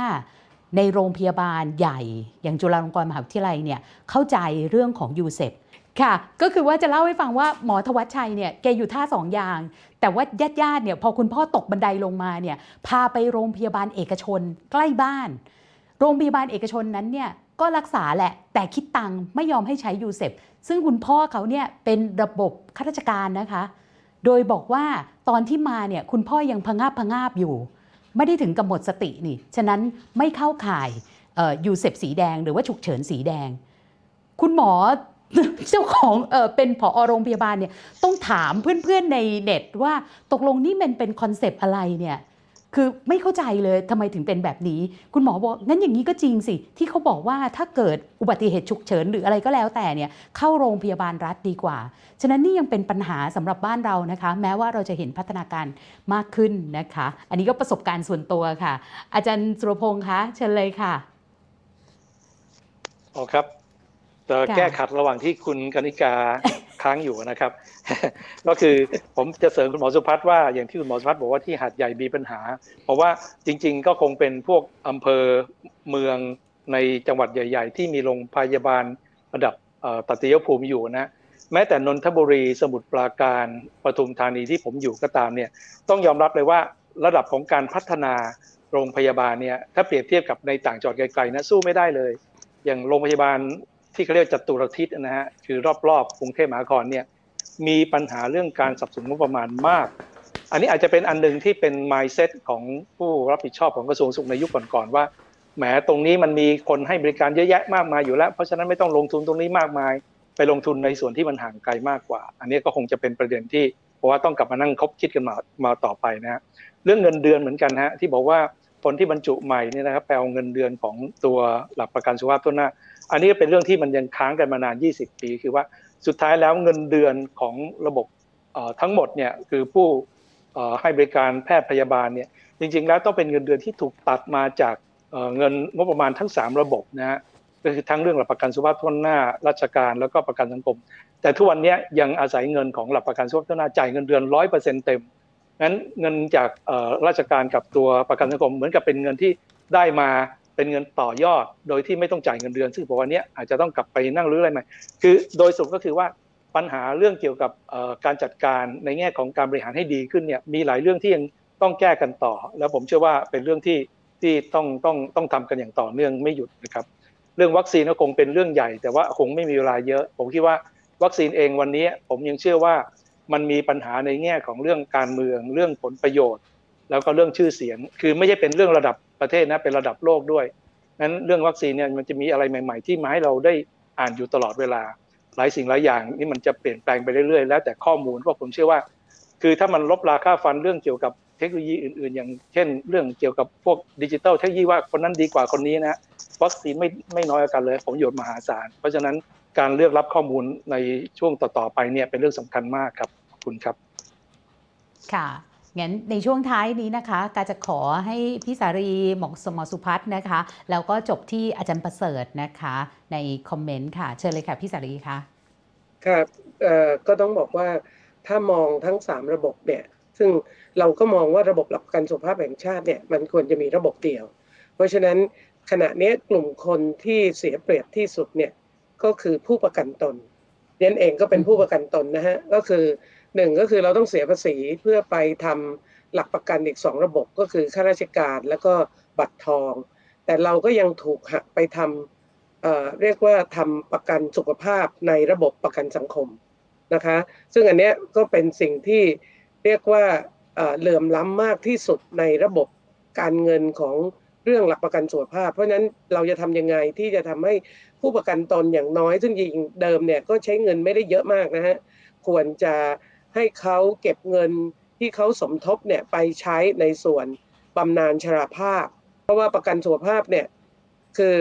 ถือว่าเราควรจะใช้จากระบบหลักประกันสุขภาพ คือเราใช้บัตรทองร่วมกับคนอื่นนะฮะเหมือนกับที่เขายอมให้อ่อบางกลุ่มเนี่ยแรงงานนอกระบบเนี่ยใช้ในส่วนของเรียกว่ารักษาจากบัตรทองแต่จ่ายเงิน สมทบกับประกันสังคมได้นะคะเรียนคิดว่าตรงนั้นเน่ะเป็นจุดที่ควรจะทำแต่ไม่ใช่ปล่อยให้ประกันสังคมใช้เงินในเรื่องสุขภาพ เพิ่มขึ้นเรื่อยๆและขณะนี้เนี่ยอย่างเช่นเรื่องส่งเสริมสุขภาพป้องกันโรคที่ซ้ำซ้อนบัตรทองก็ฉีดวัคซีนประกันสังคมก็ยังไปจ่ายเงินให้ฉีดวัคซีนอีก เพราะฉะนั้นมันก็มีบางส่วนที่ได้เงินซ้ำซ้อนจากการบริหารจัดการที่ ไม่เรียกว่าไม่ร่วมมือกันนะฮะเพราะฉะนั้นก็อยากจะฝากไว้ว่าจริง ๆ ขณะนี้ถ้าเรามองระบบหลักประกันสุขภาพแห่งชาติที่เป็นระบบเดียวเนี่ยก็จะเห็นว่าระบบประกันสังคมเนี่ยมีความเหลื่อมล้ำหรืออได้รับการสนับสนุนน้อยที่สุดจากประเทศนะคะเพราะฉะนั้นก็อยากเห็นการลดความเหลื่อมล้ำในส่วนนี้ที่ชัดเจนนะฮะเพราะว่าคนงานก็ไม่ได้รวยนะฮะไม่ได้มีเฉพาะไวท์คอล่าอย่างเดียว คนงานที่มีเงินเดือนเพียง 9,000 บาทต่อเดือน 12,000 บาทต่อเดือน แต่ก็ต้องถูกหักเงินเพื่อที่จะต้องมาสมทบในส่วนหลักประกัน แต่ขณะที่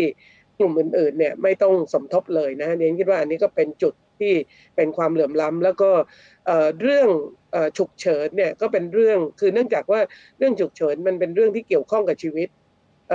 เรามีข้อโต้แย้งมากเลยนะฮะที่คิดว่าจะ ทำอย่างไร คือขณะนี้ต้องบอกว่าการตีความว่าฉุกเฉินเนี่ยมันคับแคบมาก เป็นการตีความในทางการแพทย์อย่างเดียว แล้วก็ไม่ได้อาศัยการเรียกว่ามีส่วนร่วมจากคนไข้เลยที่ควรจะได้ใกล้บ้านจริง ๆ หรือบางเส้น ระบบบริการที่เราไม่ได้มีโรงพยาบาลรัฐทั้งหมดอยู่ในบางเส้น แล้วเราจำเป็นต้องพึ่งโรงพยาบาลเอกชน อย่างเช่น สมมติคุณอยู่แถวหัวหมากเนี่ยยังไงคุณก็ต้องใช้โรงพยาบาลเอกชน เพราะว่าคุณไม่มีโรงพยาบาลรัฐบาลเลยอือหือเพราะฉะนั้นเนี่ยค่ะระบบฉุกเฉินเนี่ยควรจะเอ่อปรับปรุงแล้วก็ให้ความสำคัญกับความฉุกเฉินในฝั่งของผู้ป่วยด้วย ไม่ใช่ฉุกเฉินค่ะเฉพาะในส่วนของทางการแพทย์ที่จะต้องหมดสติอย่างเดียวอะค่ะ คุณกนิกาค่ะขอบคุณค่ะค่ะขอไปกลับไปที่อาจารย์สุรพงศ์นิดนึงอาจารย์มีเพิ่มเติมอะไรไหมคะ เพราะว่าสี่โมงอาจารย์ต้องไปธุระแล้วอ๋อไม่มีแล้วครับ ก็ค่ะได้ได้พูดไปหมดแล้วครับ ไม่มีไม่ได้มีอะไรเพิ่มครับขอบคุณครับค่ะ ขอบคุณมากค่ะ อาจารย์ศักดิ์ชัยยังอยู่กับเรานะคะ ก็คือประเด็นที่จะถามสุดท้ายเนี่ยแหละค่ะ ว่านอกเหนือจากประเด็นที่อาจารย์เสนอมาแล้ว เรื่องปฐมภูมิ เรื่องการกระจายอำนาจแล้วมีประเด็นอะไรที่คิดว่าระบบหลักประกันสุขภาพต้องเออพัฒนาขึ้นและทำยังไงให้สำเร็จด้วยอะค่ะ ผมดูผมดูประเด็นในเชิงของรูปธรรมเกี่ยวกับว่าในส่วนของกทมนะครับกรุงเทพมหานครน่าสงสารมากกว่าเชียงรายของคุณหมอประเสริฐเยอะถ้าพูดถึงในเรื่องการเข้าถึงบริการนะฮะความทุกข์ทรมานที่แตกต่างจากเชียงรายที่เป็นเรื่องของอ่อการคมนาคมหรือว่าสภาพสังคมก็ตามนะเพราะฉะนั้นถ้าคุณหมอประเสริฐจะมาเขียน ในเรื่องของกรุงเทพมหานครเพื่อให้เป็นประเด็นในการถกทางด้านปัญญากันเนี่ยผมว่าเป็นสิ่งที่น่าสนใจกันนะฮะนั่นคือส่วนที่หนึ่งที่ที่ผมคิดว่าเป็นเรื่องที่ทางสำนักงานหลักประกันในเชิงของการบริการต้องให้ความสนใจตรงนี้มากขึ้นในเชิงของรูปธรรมส่วนที่สองก็คือสิ่งที่เรียกว่าการกระจายทุกจ่อมยาที่เรียกว่ากองทุนท้องถิ่นนะครับ ส่วนนี้เป็นเรื่องของงานส่งเสริมสุขภาพป้องกันโรคที่จะเป็นบทบาทของท้องถิ่น ตรงนี้ยังไม่ค่อยมีหน่วยงานใดเข้าไปช่วยกันจัดระบบให้มันมีความเป็น มีความแข็งแกร่งพอที่จะทำให้พฤติกรรมทางด้านสุขภาพของคนเปลี่ยนแปลงไปนะครับเพราะทรัพยากรไปรออยู่กระจายไปอยู่ทั้งหมดแล้วครับ เพราะฉะนั้นตรงนั้นน่าจะเป็นอีกส่วนหนึ่งที่มีการจับมือไม่ว่าจะเป็นสอต่างๆ หรือว่ากระทรวงสาธารณสุขหรือแม้กระทั่งในส่วนของพัฒนาชุมชนในต่างๆก็ตามนะครับผมคิดว่าอันนี้ก็เป็นในเชิงของการที่จะได้เป็นรูปธรรมของกิจกรรมที่เกิดขึ้นในส่วนของ7,800ตำบลซึ่งก็คือประเทศไทยเรานั่นเองครับก็คงเป็นสองประเด็นแค่นั้นเองครับขอบคุณครับ ค่ะ คุณหมอสุพัฒน์ล่ะคะ เชิญเลยค่ะ ครับ คือผมคิดว่าหลักหลักประกันสุขภาพทั่วหน้าเนี่ย เราไม่สามารถมองมันเฉพาะทำแต่เรื่องหลักประกันนะ เพราะว่าจริง ๆ มันสัมพันธ์กับหลายเรื่องมาก สิ่งที่สำคัญที่สุดก็คือ ที่คุณหมอประเสริฐเขียนไว้แหละ เราเราต้องการประชาธิปไตยที่ดีอะเพื่อที่จะทำเรื่องดีๆ ให้เกิดขึ้น เพราะเรื่องเรื่องเหล่านี้มันต้องการการมีส่วนร่วม มันไม่มีใครคนใดคนหนึ่งจะเนรมิตหลักประกันสุขภาพ ในกรทมให้ดีได้ มันมันไม่ใช่เรื่องอำนาจอย่างเดียวด้วย มันเป็นเรื่องการมีส่วนร่วม เป็นเรื่องของการช่วยกันสร้าง ซึ่งซึ่งประชาธิปไตยนี่ก็มีความหมาย แต่ว่าจังหวะแบบเนี้ยมันมันก็ต้องทำให้บ้านเรามีประชาธิปไตยให้มากขึ้น แล้วก็หลาย ๆ เรื่องดี ๆ มันจะได้ก้าวก้าวไปข้างหน้าได้ ผมคิดว่าเรื่องนี้เป็นเรื่องเรื่องใหญ่มาก เราไม่งั้นเราจะพูดระบบหลักประกันแต่เพียง ปรับปรุงโรงพยาบาลนะลดความแออัดนะเอ่อเพิ่มขอเพิ่มเงิน อีกสักร้อยบาทได้ไหมต่อหัวประชากรอะไรเนี่ยซึ่งมันจะมันก็เป็นเป็นเป็นเรื่องทางเทคนิคซึ่งมันไปไม่ไกล มันไม่มันไม่พลิก เราต้องการการเปลี่ยนที่มันพลิกที่มันสร้างอือฮึการก้าวกระโดดของหลักประกันไปสู่เวอร์ชันสองเวอร์ชันหนึ่งคือเราได้มาแล้ว เรามี แต่เวอร์ชันสองคือคุณภาพและความอ่าสามารถดูแลพวกเราดูแลคนไทยและทุกคนในแผ่นดินไทยได้จริง ซึ่งอันเนี้ยเรายังไปไม่ถึงอือฮึ ค่ะเรียนเชิญอาจารย์ประเสริฐเลยค่ะ อาจารย์คะเปิดไมค์ด้วยค่ะค่ะเชิญเลยค่ะ ค่ะ ได้แล้วค่ะคำตอบสุดท้ายผมคิดว่าผมคิดว่าอยู่ที่การเลือกตั้งส่วนท้องถิ่นนะครับอ่าเราจำเป็นต้องมีการเลือกตั้งส่วนท้องถิ่นอย่างสม่ำเสมอ แล้วก็ต่อเนื่องเป็นเวลาหลายปีสิบปียี่สิบปีเราก็ต้องยอม เพราะว่าพัฒนาการ เรื่องการเลือกตั้ง แล้วก็ประชาธิปไตย แล้วก็การกระจายอำนาจ บางทีมันก็ต้องการเวลาที่จะพัฒนาโดยไม่สะดุด ถ้าเราอดทนรอกันได้ 10 ปี 20 ปีอย่าให้สะดุดองค์กรปกครองส่วนท้องถิ่นก็จะเก่งกว่านี้ แล้วก็เข้มแข็งกว่านี้ แล้วก็สามารถดูแลโรงพยาบาลในท้องถิ่น ทุกโรงพยาบาลได้ดีกว่านี้ ผมคิดว่าจำเป็นต้องขออภัยกระทรวงสาธารณสุข เราจำเป็นต้องปฏิรูปท่านจริงๆเเพราะว่า 30 ปีที่ผมอยู่ ผมคิดว่าท่านเป็นอุปสรรคเยอะจริง ๆ ในการที่ทำให้เราพัฒนาอะไรแทบไม่ได้เลยนะครับ ก็เวลาพูดว่าต้องปฏิรูปกระทรวงสาธารณสุขไม่ได้แปลว่า ท่านจะเสียอะไร ผมรู้สึกว่าเราเราจะได้ความเคารพ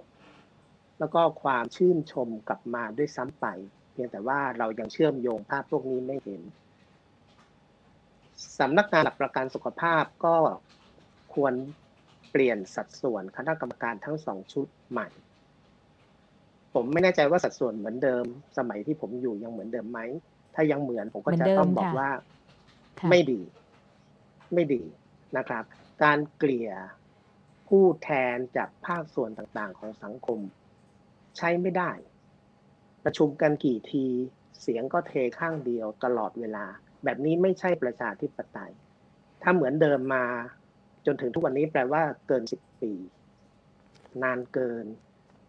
โดยรวมๆผมอยากจะเรียนว่าเราเสียเวลาเยอะไปหน่อย20ปี อย่างไรก็ตามผมขออนุญาตปิดท้าย ว่าผมมีความหวัง ความหวังก็คือคนรุ่นใหม่จริงๆคนรุ่นใหม่ด้วยสมองที่ดีกว่าเราดีกว่าผม สมองที่โตมากับดิจิทัลที่ดีกว่า ผมมั่นใจว่าพวกเขาจะใช้ 5G หรือกระทรวงสาธารณสุข แล้วก็ปฏิรูปหลักประกันสุขภาพทั่วหน้าทำให้สามระบบเข้ามาใกล้เคียงกันได้ดีกว่า อันนี้ผมก็เรียกว่าฝากไว้กับคนรุ่นใหม่ครับ เท่านี้ครับ ค่ะวันนี้นะคะในช่วงเวลาเพียง 2 ชั่วโมง เราพูดถึงเรื่องระระบบหลักประกันสุขภาพ ที่รักสู่อนาคตที่ต้องดีกว่าเดิมนะคะ มีหลายเรื่องที่อย่างที่คุณหมอสุพัฒน์ใช้คำก็คือว่ามันพอใช้ได้ แต่มันยังมีประเด็นที่ต้องพัฒนาอีกมาก แล้วก็ต้องใช้ทั้งกำลังแรงกำลังใจต้องใช้ political commitment หรือว่าเขาเรียกว่าการนำที่มุ่งมั่นจริงจัง ถ้าเป็นอย่างที่อาจารย์สุรพงษ์คาดการณ์เนี่ย때ภายใน 5 ปี ถ้าทำจริงจังเนี่ยเราทำได้แน่ไม่ต้องรอ 20 ปี แล้วถ้าไม่พัฒนาอะไร ประเด็นนี้ในที่สุดเนี่ยมันจะไม่สามารถดูแลประชาชน ไม่สามารถดูแลสังคมไทยได้ ในช่วงภาวะที่เกิดวิกฤต แบบที่เราไม่เตรียมเนื้อเตรียมตัวแบบนี้นะคะ แล้วก็สำหรับหนังสือเล่มนี้ หลักประกันสุขภาพที่รักนะคะ คุณผู้ฟังสามารถดาวน์โหลดหนังสือได้นะคะ ผ่านทาง QR code แล้วก็ทางเว็บไซต์ของ d101.world ด้วยนะคะ วันนี้เนี่ยฉันต้องขอบคุณวิทยากรทุกท่านเลยนะคะเเริ่มตั้งแต่อาจารย์สุรพงศ์สืบวงดีอดีตรองนายกรัฐมนตรี แล้วก็อดีตรัฐมนตรีช่วยว่าการกระทรวงสาธารณาสุขค่ะ แล้วก็คุณหมอศักชัย การจนวัฒนาอดีตเลขาสปสชค่ะ อาจารย์ประเสริฐผลิตผลการพิมพ์นะคะ ผู้เขียนหนังสือเล่มนี้เรายังอยากอ่านเพิ่มเติมนะคะ อาจารย์โดยเฉพาะประเด็นที่เชื่อมโยงกับสถานการณ์ปัจจุบันอย่างโควิด แล้วก็กทมนะคะ แล้วก็คุณสารีอองสมหวังเลขาธิการสภาองค์กรของผู้บริโภค รวมทั้งท่านสุดท้ายนะคะ นายแพทย์สุพัฒน์หาสุวรรณกิจ ประธานชมรมแพทย์ชนบท และก็ผู้อำนวยการโรงพยาบาลจนะจังหวัดสงขลาค่ะ วันนี้ในฐานะของทั้ง d101.world แล้วก็สำนักงานหลักประกันสุขภาพแห่งชาตินะคะ ต้องขอขอบคุณท่านผู้มีเกียรติทุกท่านที่ติดตามชมไลฟ์ครั้งนี้นะคะ ก็สามารถแชร์ต่อไปได้ ฟังย้อนหลังได้ เดี๋ยวเราจะมีสรุปให้ด้วยนะคะ แล้วก็สามารถดาวน์โหลดหนังสือด้วยค่ะ แล้วก็ทุกคำถามที่มีนะคะเเดี๋ยวเราจะพยายามพยายามตอบคำถามไว้ให้นะคะ แล้วก็เอ่อสามารถอย่าลืมนะคะ ดาวน์โหลดหนังสือหนังสือเล่มนี้น่าอ่านจริง ๆ ค่อยๆอ่านทีระบทอย่าไปรีบร้อน แล้วก็เรียนรู้ซึมซับบรรยากาศ แล้วก็สุดท้ายเนี่ยท่านจะรู้สึกว่าท่านได้อะไรแบบไม่รู้ตัว เพราะว่าอาจารย์หมอประเสริฐเนี่ยเขียนเรื่องนี้ได้อย่างนวลเนียนมากๆเลยค่ะ วันนี้ดิฉันกนิกากิติเวชกุลขอลาไปก่อนนะคะ พร้อมกับวิทยากรทุกท่าน สวัสดีค่ะ